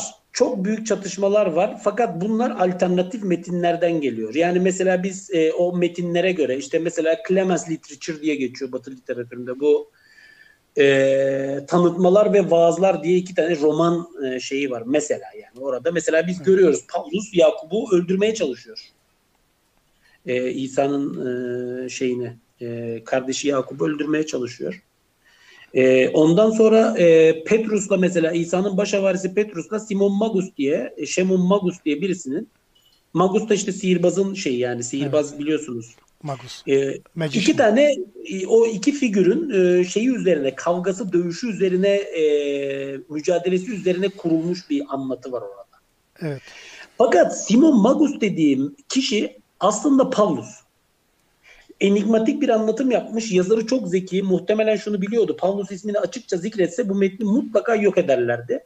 Zaten kilisede muhafaza edilmiş. Neden? Çünkü Yeni Ayet metinlerinde de ismi zikredilen bir Simon Magus var. Onunla kavgası zannedilmiş. Yoksa kilise hayatta bırakmaz böyle bir metni. Anında imha ederdi. Bu metin bugüne kadar gelebilmesinin sebebi o. Ayrıca orada Kerigmata Petrou denilen Petrus'un vaazları var. Mesela o vaazlara bakın. İsa'nın baş havarisinden bahsediyorum. Bu yaşamı sırasında İsa'ya iman etmiş onun havarisinden bahsediyorum. Yani Hazreti Peygamber'in sahabesi gibi düşünün. Petrus dediğiniz kişi Ebu Bekir'dir. İşte atıyorum. Yakup dediğiniz kişi Ömer bin Hattab'tır. Öyle karşılaştırmak, evet, lazım. Yani hayatı sırasında iman etmiş insanlar. Şimdi mesela Petrus'la Yakup'un kendi aralarında yaptıkları yazışmalar var, mektuplaşmalar var. Pavlus'u da İslam'a göre az önce birkaç isim paralellik verdiniz. Pavlus'ta ben İslam paralelinde Ebu Süfyan'a benzetebilirim. Çünkü Mekke'nin, aynen, işgalinden sonra o da mecburen teslim olup İslam'a geçince. Çok, evet, güzel bir benzetme oldu. Zaten ben de o benzetmeyi bazen kuruyorum, ona kızıyorlar. Çok tam birebir benzeşmiş. Ya tabii ki birebir benzeşmeyecek yani. Sadece algıyı şey yapmak anlamında. Fakat orada da gördüğünüz şey şudur. O mektuplarda da gördüğünüz şey şudur. Mesela Petrus aslında misyoner faaliyetlerine çıkar ama hep Pavlus'un adımlarını takip eder. Çünkü düşmanım diye tanımlar onu. O düşmanın işte gittiği yerlerde Petrus'a ve İsa'ya iftira attığını, onu düzeltmeye çalışır yani. Hani anında onu takip eder ki tekrar şey yapsın, kendisine iftira atıldığını söyler.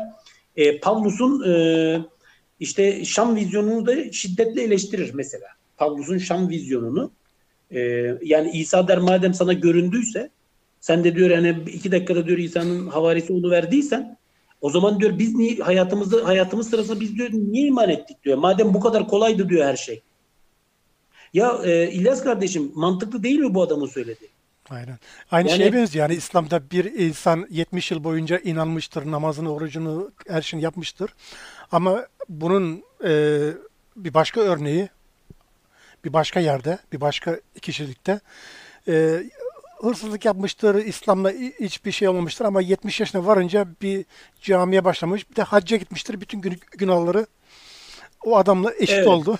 Onun gibi. Ama İlyas Bey şöyle, İslam'da yok, Müslümanların algısında var öyle bir şey. Evet, onun arasını ayırmak lazım. Tabii benim bu anlattığım aslında teolojik bir şey değil. Hani tarihsel bir metinde geçen bir şey. Şimdi anladım. Diyor ki Petrus. Sen diyor, şimdi iddia ediyorsun diyor. Şimdi Petrus diyor ki derken, bu metni Petrus mu yazdı? Tabii ki biz bunu da bilmiyoruz. Yani bakın, Yeni Ahit kitabının içerisinde de Petrus'a atfedilen mektuplar var. Araştırmacılar diyor ki ya bunu şey yazmış olamaz diyor, yani Petrus'un yazdığı değil. Petrus yazmamıştır. Bunun içerisinde bu metin de Petrus'un ağzından çıkmış gibi naklediliyor. Bu da 3. yüzyıldan kalma ama önceki geleneklere dayanıyor. Şimdi biz bilmiyoruz bunu Petrus mu yazdı. Fakat o günkü koşullarda birileri var demek ki bunları söyleyen. Diyor ki adam, madem diyor sen diyor hemen diyor İsa seni gökten görüverdi. Hemen diyor 2 dakikada diyor ona varisi oluverdin. Hemen diyor iman ediverdin. Aman diyor ne kadar kolaymış, ne kadar güzelmiş. Peki diyor madem böyle oluyorduysa bu iş, biz diyor ömrü sırasında neden diyor buna öğrenci olduk da derslerine katıldık, bu kadar diyor çile çektik. Biz de diyor sana, bize de görünüverirdi madem öyle diyor yani. Ve diyor üstüne üstelik sen diyor onun düşmanısın. Hem de diyor sadece o zaman değil, şimdi de diyor düşmanız. Adamlar haklı. Yahu diyor. Bak diyor ki hocam şimdi bana kızmasınlar. Bak metni yazana kızsınlar. 3. yüzyılda yazmış bunu. 3. yüzyılda. Kızacaklar ona, gidin ona kızın. Bana kızmayın. Adam diyor ki bak metni yazan, eğer diyor sen diyor hani İsa'nın sana göründüğü iddiasındaysan, anca diyor sana diyor şunun için görünmüş olabilir. Kızmak için. Çünkü diyor sen diyor hala düşmanlık ediyorsun İsa'ya. Yahu diyor bak, eğer diyor gerçekten de Mesih'in bir öğrencisi olduysan, ona hakikaten iman ettiysen, gel diyor bizim yanımıza. Hep birlikte diyor gezinelim. Hep birlikte diyor hareket edelim. Sen diyor böyle mi yapıyorsun? Hayır, sen diyor düşmanlık yapıyorsun. Senin diyor anlattıkların Mesih'in öğretileri değil. İşte bakın ben size şey yapıyorum. Yani tek tek anlatıyorum. Bu arada şarjım azaldı. Şarja taktım ama şey dedi. Telefon biraz fazla ısınmıştır falan dedi. Herhalde şarj oluyor şu anda. Bir bakmak istiyorum. Çok özür diliyorum müsaadenizle. Önemli değil hocam. Şimdi bu bakın hani sorduğunuz için anlatıyorum. Ben aslında Pavlus meselesine girmek istemiyorum bu programda. Çünkü konsillere geçemeyeceğiz. Fakat hani sorduğunuz için anlatmaya çalışıyorum. Bakın aslında bütün bu anlattıklarım, bütün bu verdiğim örnekler erken dönemde İsa'nın özgün havari cemaatiyle Pavlus şey arasındaki anlaşmazlıkları, farkı şey yapan, fazlasıyla gösteren, şey yapan, yani bize bu konuda fikirler veren şeylerdir. Şimdi bu kol her halükarda hakim bir pozisyona yükselmiştir ama mesele bu kadar basit değil İlyas Bey. Önce şunu söyleyelim. Şimdi ikinci yüzyıldan, yani 2. yüzyılda Hristiyanlığın, Hristiyan dünyanın hani olsa da öyle bir resmini çekiversek, yani şöyle flashla değil mi, şeyden böyle kuş bakışı, Hristiyan dünyanın bir resmini çekiversek. Mesela diyelim ki 2. yüzyılın ortalarında. Şimdi Hristiyanların sayısı kaç? Belki 1000'de 1. Yani 2. yüzyılın ortalarında 150-160 yıllarında ya kaç tane Hristiyan varmış ki, yani mesela İsa cemaatinin şeyi ne kadarmış ki, yani sayıları çok az ama her şeye rağmen burada biz bir şey görüyoruz. Yani o cemaatin tamamen bölünmüş, parçalanmış bir yapı taşıdığını görüyoruz 2. yüzyıl ortalarında. Nereden? Elimizde mevcut bazı metinlerden hareketle. İsa cemaati İsa cemaati o günkü koşullarda, çok özür diliyorum, bu telefon biraz fazla ısındı da şimdi şöyle bir yer ayarlamaya çalışıyorum ona. Net görüyorsunuz herhalde beni. Sesimi de alıyorsunuz değil mi İlyas Bey? Gayet net hocam. Eğer bir sıkıntı olursa zaten 3. bölüm olarak bir hafta sonra, 2 hafta sonra yine devam edebiliriz. Hiç sorun değil hocam. Tamam. Tamam. Saat kaç bu arada? Bende 9. Tabii Türkiye'de 11 olması lazım. 2 saat fark olduğuna göre. Tamam. Ya 1,5 saattir falan konuşuyoruz yani. Evet. Siz de fazla yormak da istemiyoruz hocam. Fazla da yormayın ama. İsterseniz yani o zaman bilmiyorum nasıl yapalım. Yani bir yarım saat daha devam edeyim mi? Yoksa geçeyim mi konsillere? Yani direkt şimdi şöyle hocam, yapayım. Bakın buradan biraz daha devam edeyim. Gelebildiğimiz yere kadar. Peki şöyle yapsak nasıl olur? Bu konsiller ve konsillerden sonraki o Hristiyanlığın dağılma sürecini bir sonraki bölüme bırakalım. Bu bölümde, bu yarım saat içinde bu Roma otoritesinin devlet imparatorluk olarak bu otoritenin bu gelişen ve yayılan Hristiyan akımlara karşı tutumu nedir? Yani bir zorlaması, tamam, yasaklaması, desteklemesi, tamam, neyse. Şimdi güzel öyle yapalım. 325 İznik Konsilinden itibaren de daha sonra anlatırız. Evet, konsile kadar gelelim. Daha sonra devam ederiz. Şimdi bir taraftan İsa cemaati böyle kendi içinde bölünmüş. Bakın 2. yüzyıl, 3. yüzyıl, 4. yüzyıl kilise tarihçilerinin eserlerine biz baktığımızda bu eserlerde birbirinden farklı inançlara sahip birçok farklı Hristiyanlık akımı görüyoruz. Yani kimisi İsa'nın Tanrı olduğuna inanıyor, kimisi 2 tane Tanrı'ya inanıyor, kimisi 3 tane Tanrı'ya inanıyor, kimisi 365 tane Tanrı'ya inanıyor. Kimisinde dualist, işte Sinoplu Markion'da olduğu gibi dualist bir Tanrı anlayışı var. İşte Şehit Justinus'ta olduğu gibi tam anlayamıyorsunuz neye, dinamik monarşiyenistlerde olduğu gibi İsa'nın beşer olduğunu söyleyenler var. Sabellius gibi modalist monarşiyenist İsa'nın işte aslında 1 tane Tanrı olduğu, onun ardışık farklı şekillerde, farklı formlarda karşımıza çıktığını söyleyen var. Mesela Sabellius diyor ki aslında diyor 1 tane Tanrı var ama bazen baba olarak, bazen oğlu olarak, bazen kutsal ruh olarak karşımıza çıkıyor diyor. Bakın. Doketikler var. Doketikler Hazreti İsa'nın bir görüm olduğuna inanıyorlar. Gnostikler var, özellikle Mısır merkezli. Bakın, var oğlu var. Şimdi İsa'nın çarmıhta ölmediğini, onun başka biriyle değiştirildiğini. Doketikler. Evet. Tabii doketizm bunu söylüyor. Şimdi bu kadar farklı akım, bu kadar farklı görüş, bu kadar farklı şeyde Hristiyanlık da tabii bir taraftan bununla paralel olarak büyüyor.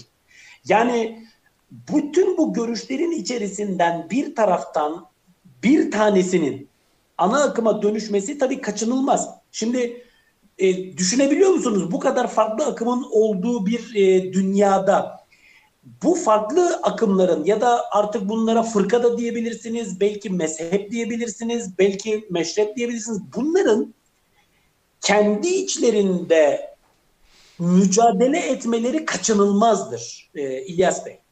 Yani bunlar mutlak surette kendileri kendi aralarında mücadele edecekler ve bu mücadelenin neticesinde ortaya bir ana akım görüş çıkacak.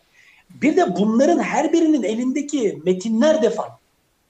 Zaten yakın dönemde mesela bilim dünyasında özellikle işte 1900'lü yıllarda yapılan kazılar, diyelim ki 1945'te Nag Hammadi bölgesinde yapılan kazılarda işte bulunan o kütüphane, işte Thomas İncil'idir, bilmem ne İncil, bir sürü İncil çıktı. Şimdi bugün elimizde bizim mevcut fragmanlar halinde ya da bir bütün halinde 40 küsür tane İncil var.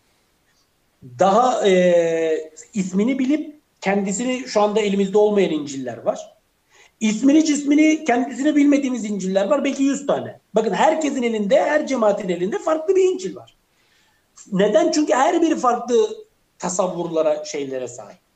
Şimdi ne olmuştur? Evet, Pavlus teolojisi burada nispeten egemen bir pozisyona yükselmiştir.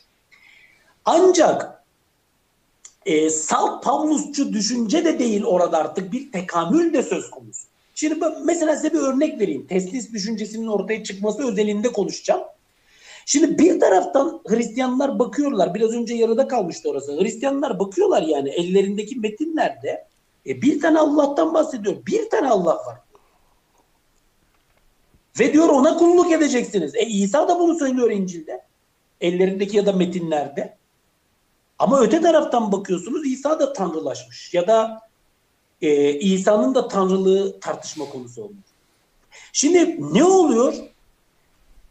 Hristiyan entelektüeller bir açmazın, bir paradoksun içerisindeler.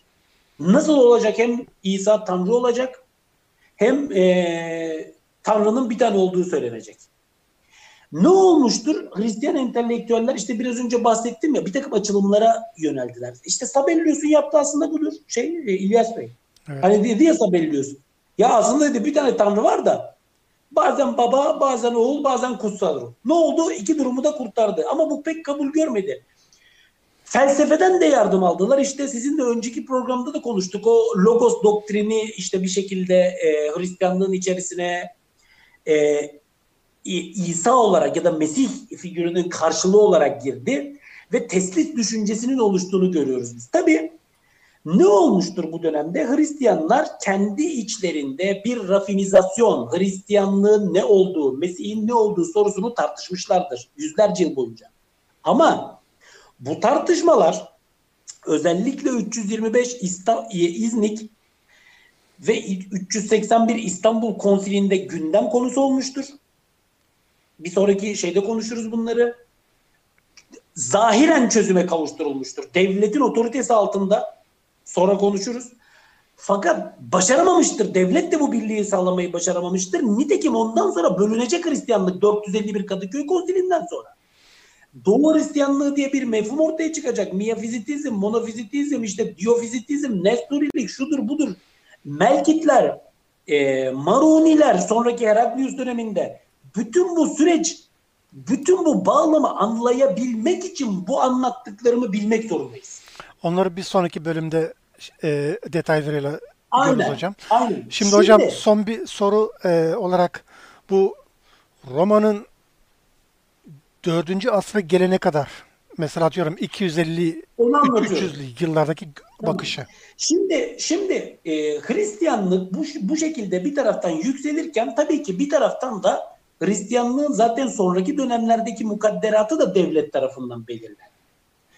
Peki Roma yönetimiyle Hristiyanlığın ilişkileri nasıl? Şimdi birinci bağlam olarak şunu anlattık öyle değil mi? İsa'nın Yahudi cemaati yani asıl esas cemaatinin mukadderatı Romalıların Yahudilerle ilişkileri çerçevesinde zaten şekillenmişti. Peki diğer kol Romalılarla Yahudiler devamlı surette birbirleriyle kavgalı olduğu için zaten teolojik olarak kendisini ayırdı Yahudilikten.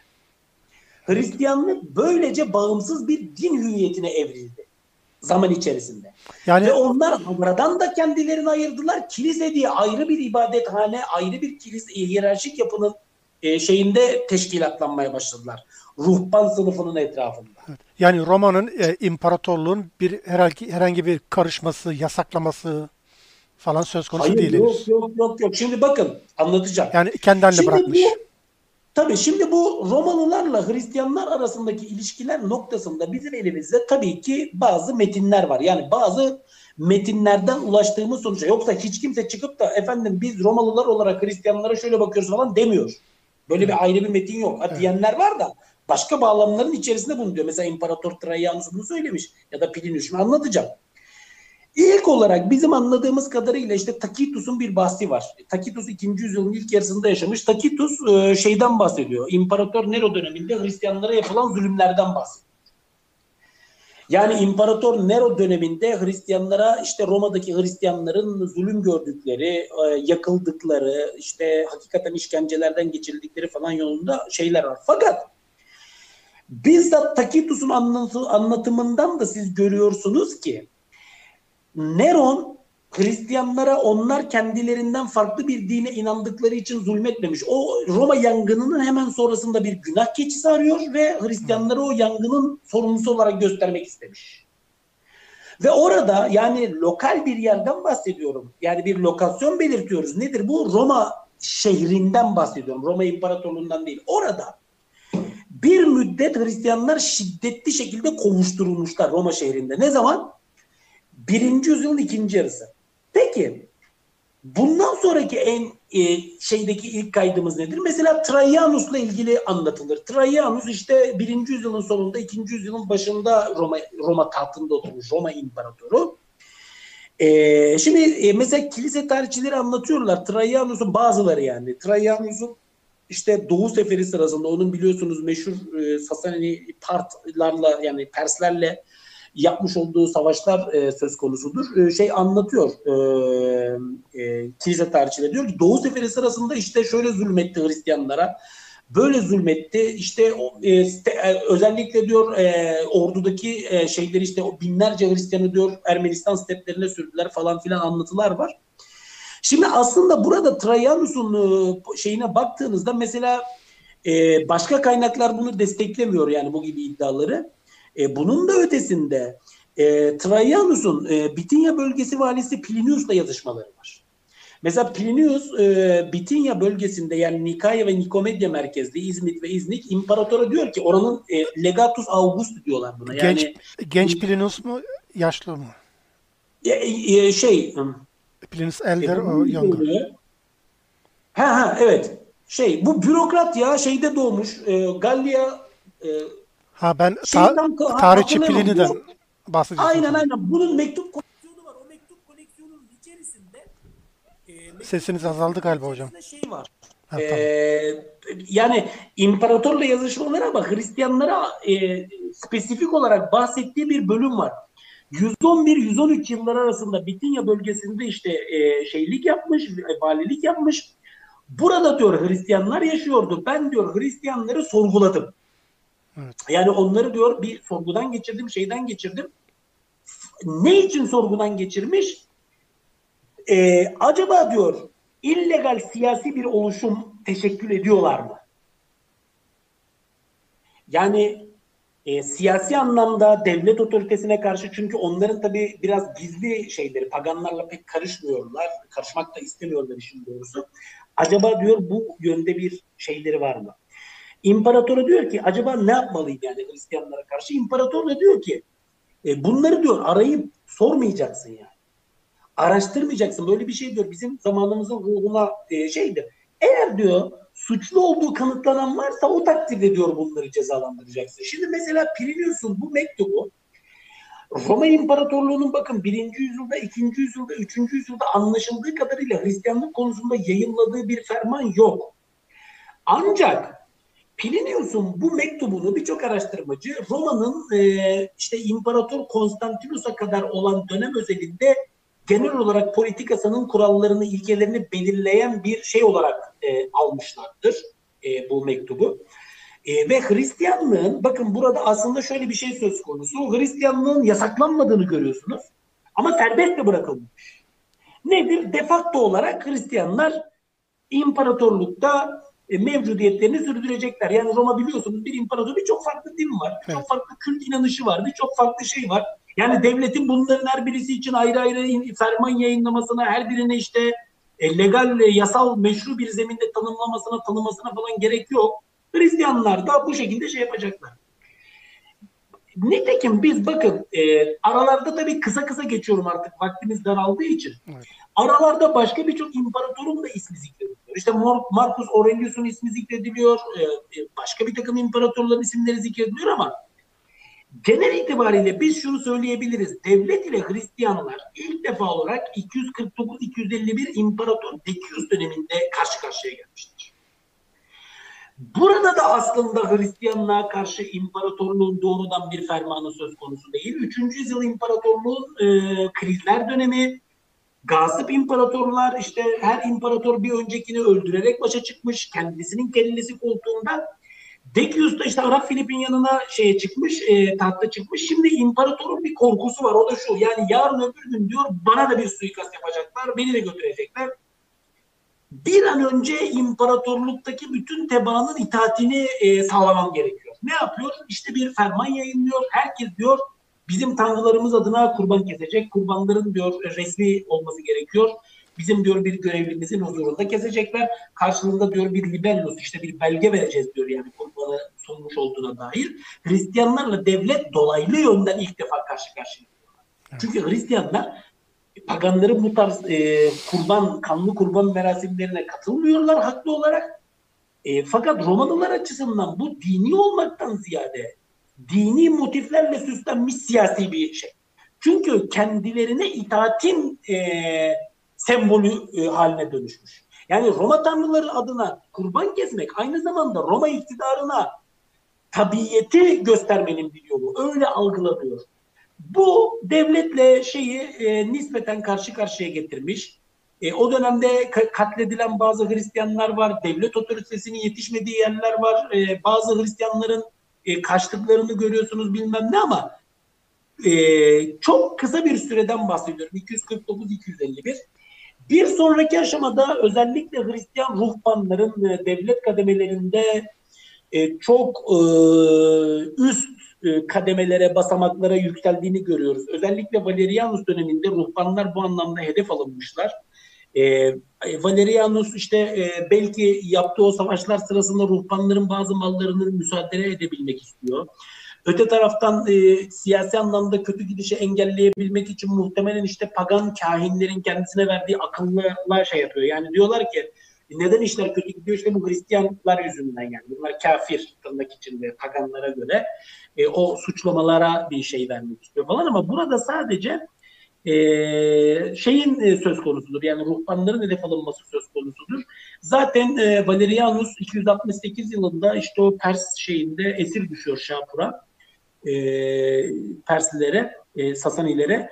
Oğlu Gallienus da Hristiyanlığı tekrar yani şeyini eski konumlarını iade ediyor. Hakikaten çok büyük zulümlerin yaşandığı dönem 303-305 dönemidir. İmparator Diocletianus dönemi. Diocletianus döneminde aslında 285'ten 305'e kadar süren bir iktidardır o. Diocletianus döneminin şeyinde genel şeyinde Hristiyanlar aslında rahattırlar. Fakat 303-305 döneminde imparatorluk hakikaten yani kelimenin gerçek manasıyla Hristiyanlara kök söktürmüştür. Çok ciddi zulümler ve baskılar yapmıştır 2 yıllık bir dönemde.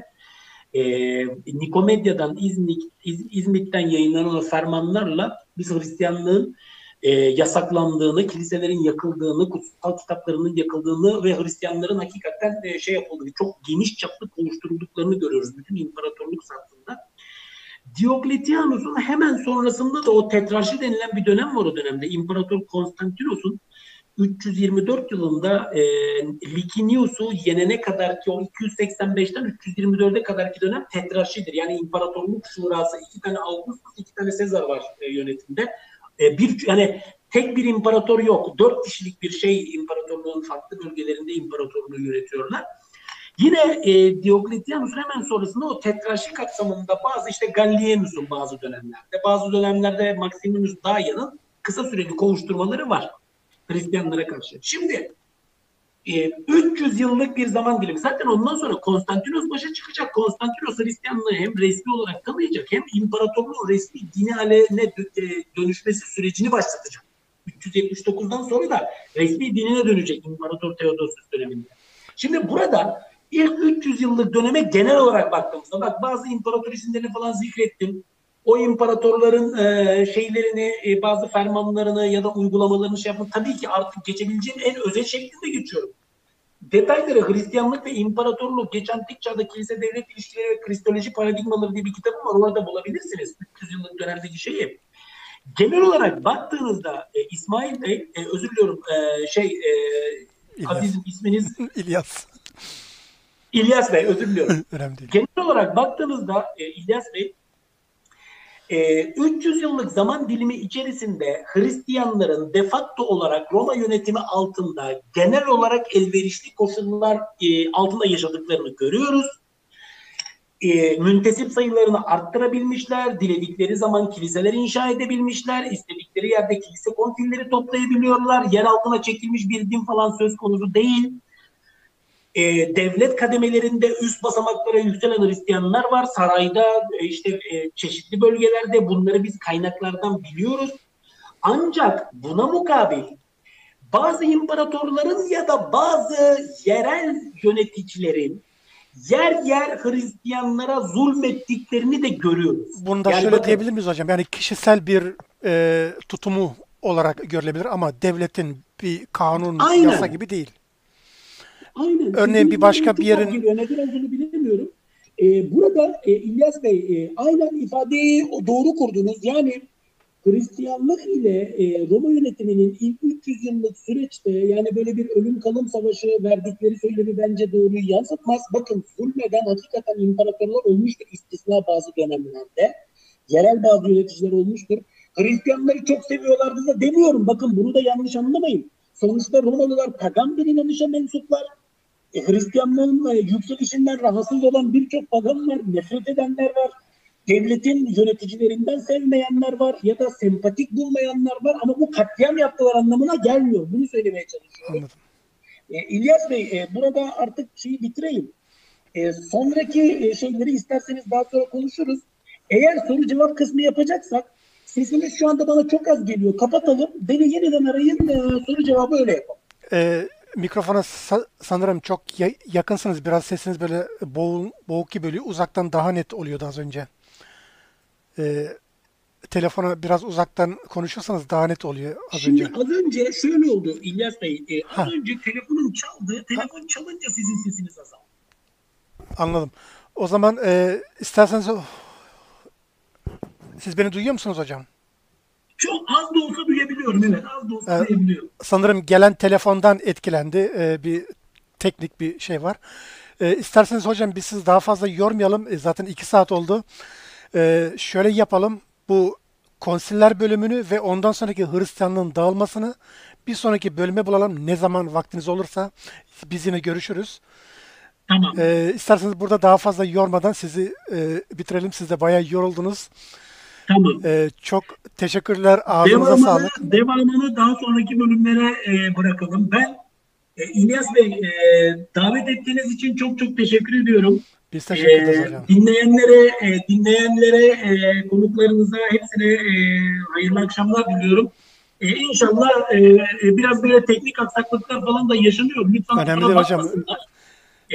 Yani ben de böyle teknolojiyi yani iyi kötü biliyoruz ama bazen işte oluyor. Şimdi yani hocam ben 1,5-2 yıldır yayınlar... Umuyorum yararlı bir program olmuştur. Çok faydalandık.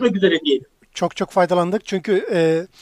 bu tarihi bizler okuyoruz ama biz tabii sizler akademik bir gözle baktığınız için tabii daha detayları ince eleyip sık dokuyarak yıllarca emek vererek buralara geldiğiniz için tabii sizin görüşleriniz her zaman bizim için daha öğretici, daha tatmin edici olur. Ben son bir kez daha çok teşekkür ediyorum size. Kusura bakmayın yorduk sizi. Bu değerli zamanınızı bize ayırdınız. Çok teşekkür ediyorum. Hayırlı akşamlar diliyorum. İyi akşamlar hocam. Bir sonraki bölümde görüşürüz. Ben yine sizinle temasa geçerim.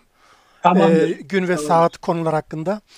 Tamamdır. Çok sağ olun hocam. İnşallah. Kendinize iyi bakın. İyi akşamlar. İyi çok hafta teşekkür sonları. Ediyorum. Çok teşekkür ediyorum. Sağ olun. Görüşmek üzere hocam. Sağ olun. Sağ olun. Evet değerli dostlar. Zafer hocamızı dinledik. Ağzına yüreğine sağlık. Ve bizi kırmadı geldi.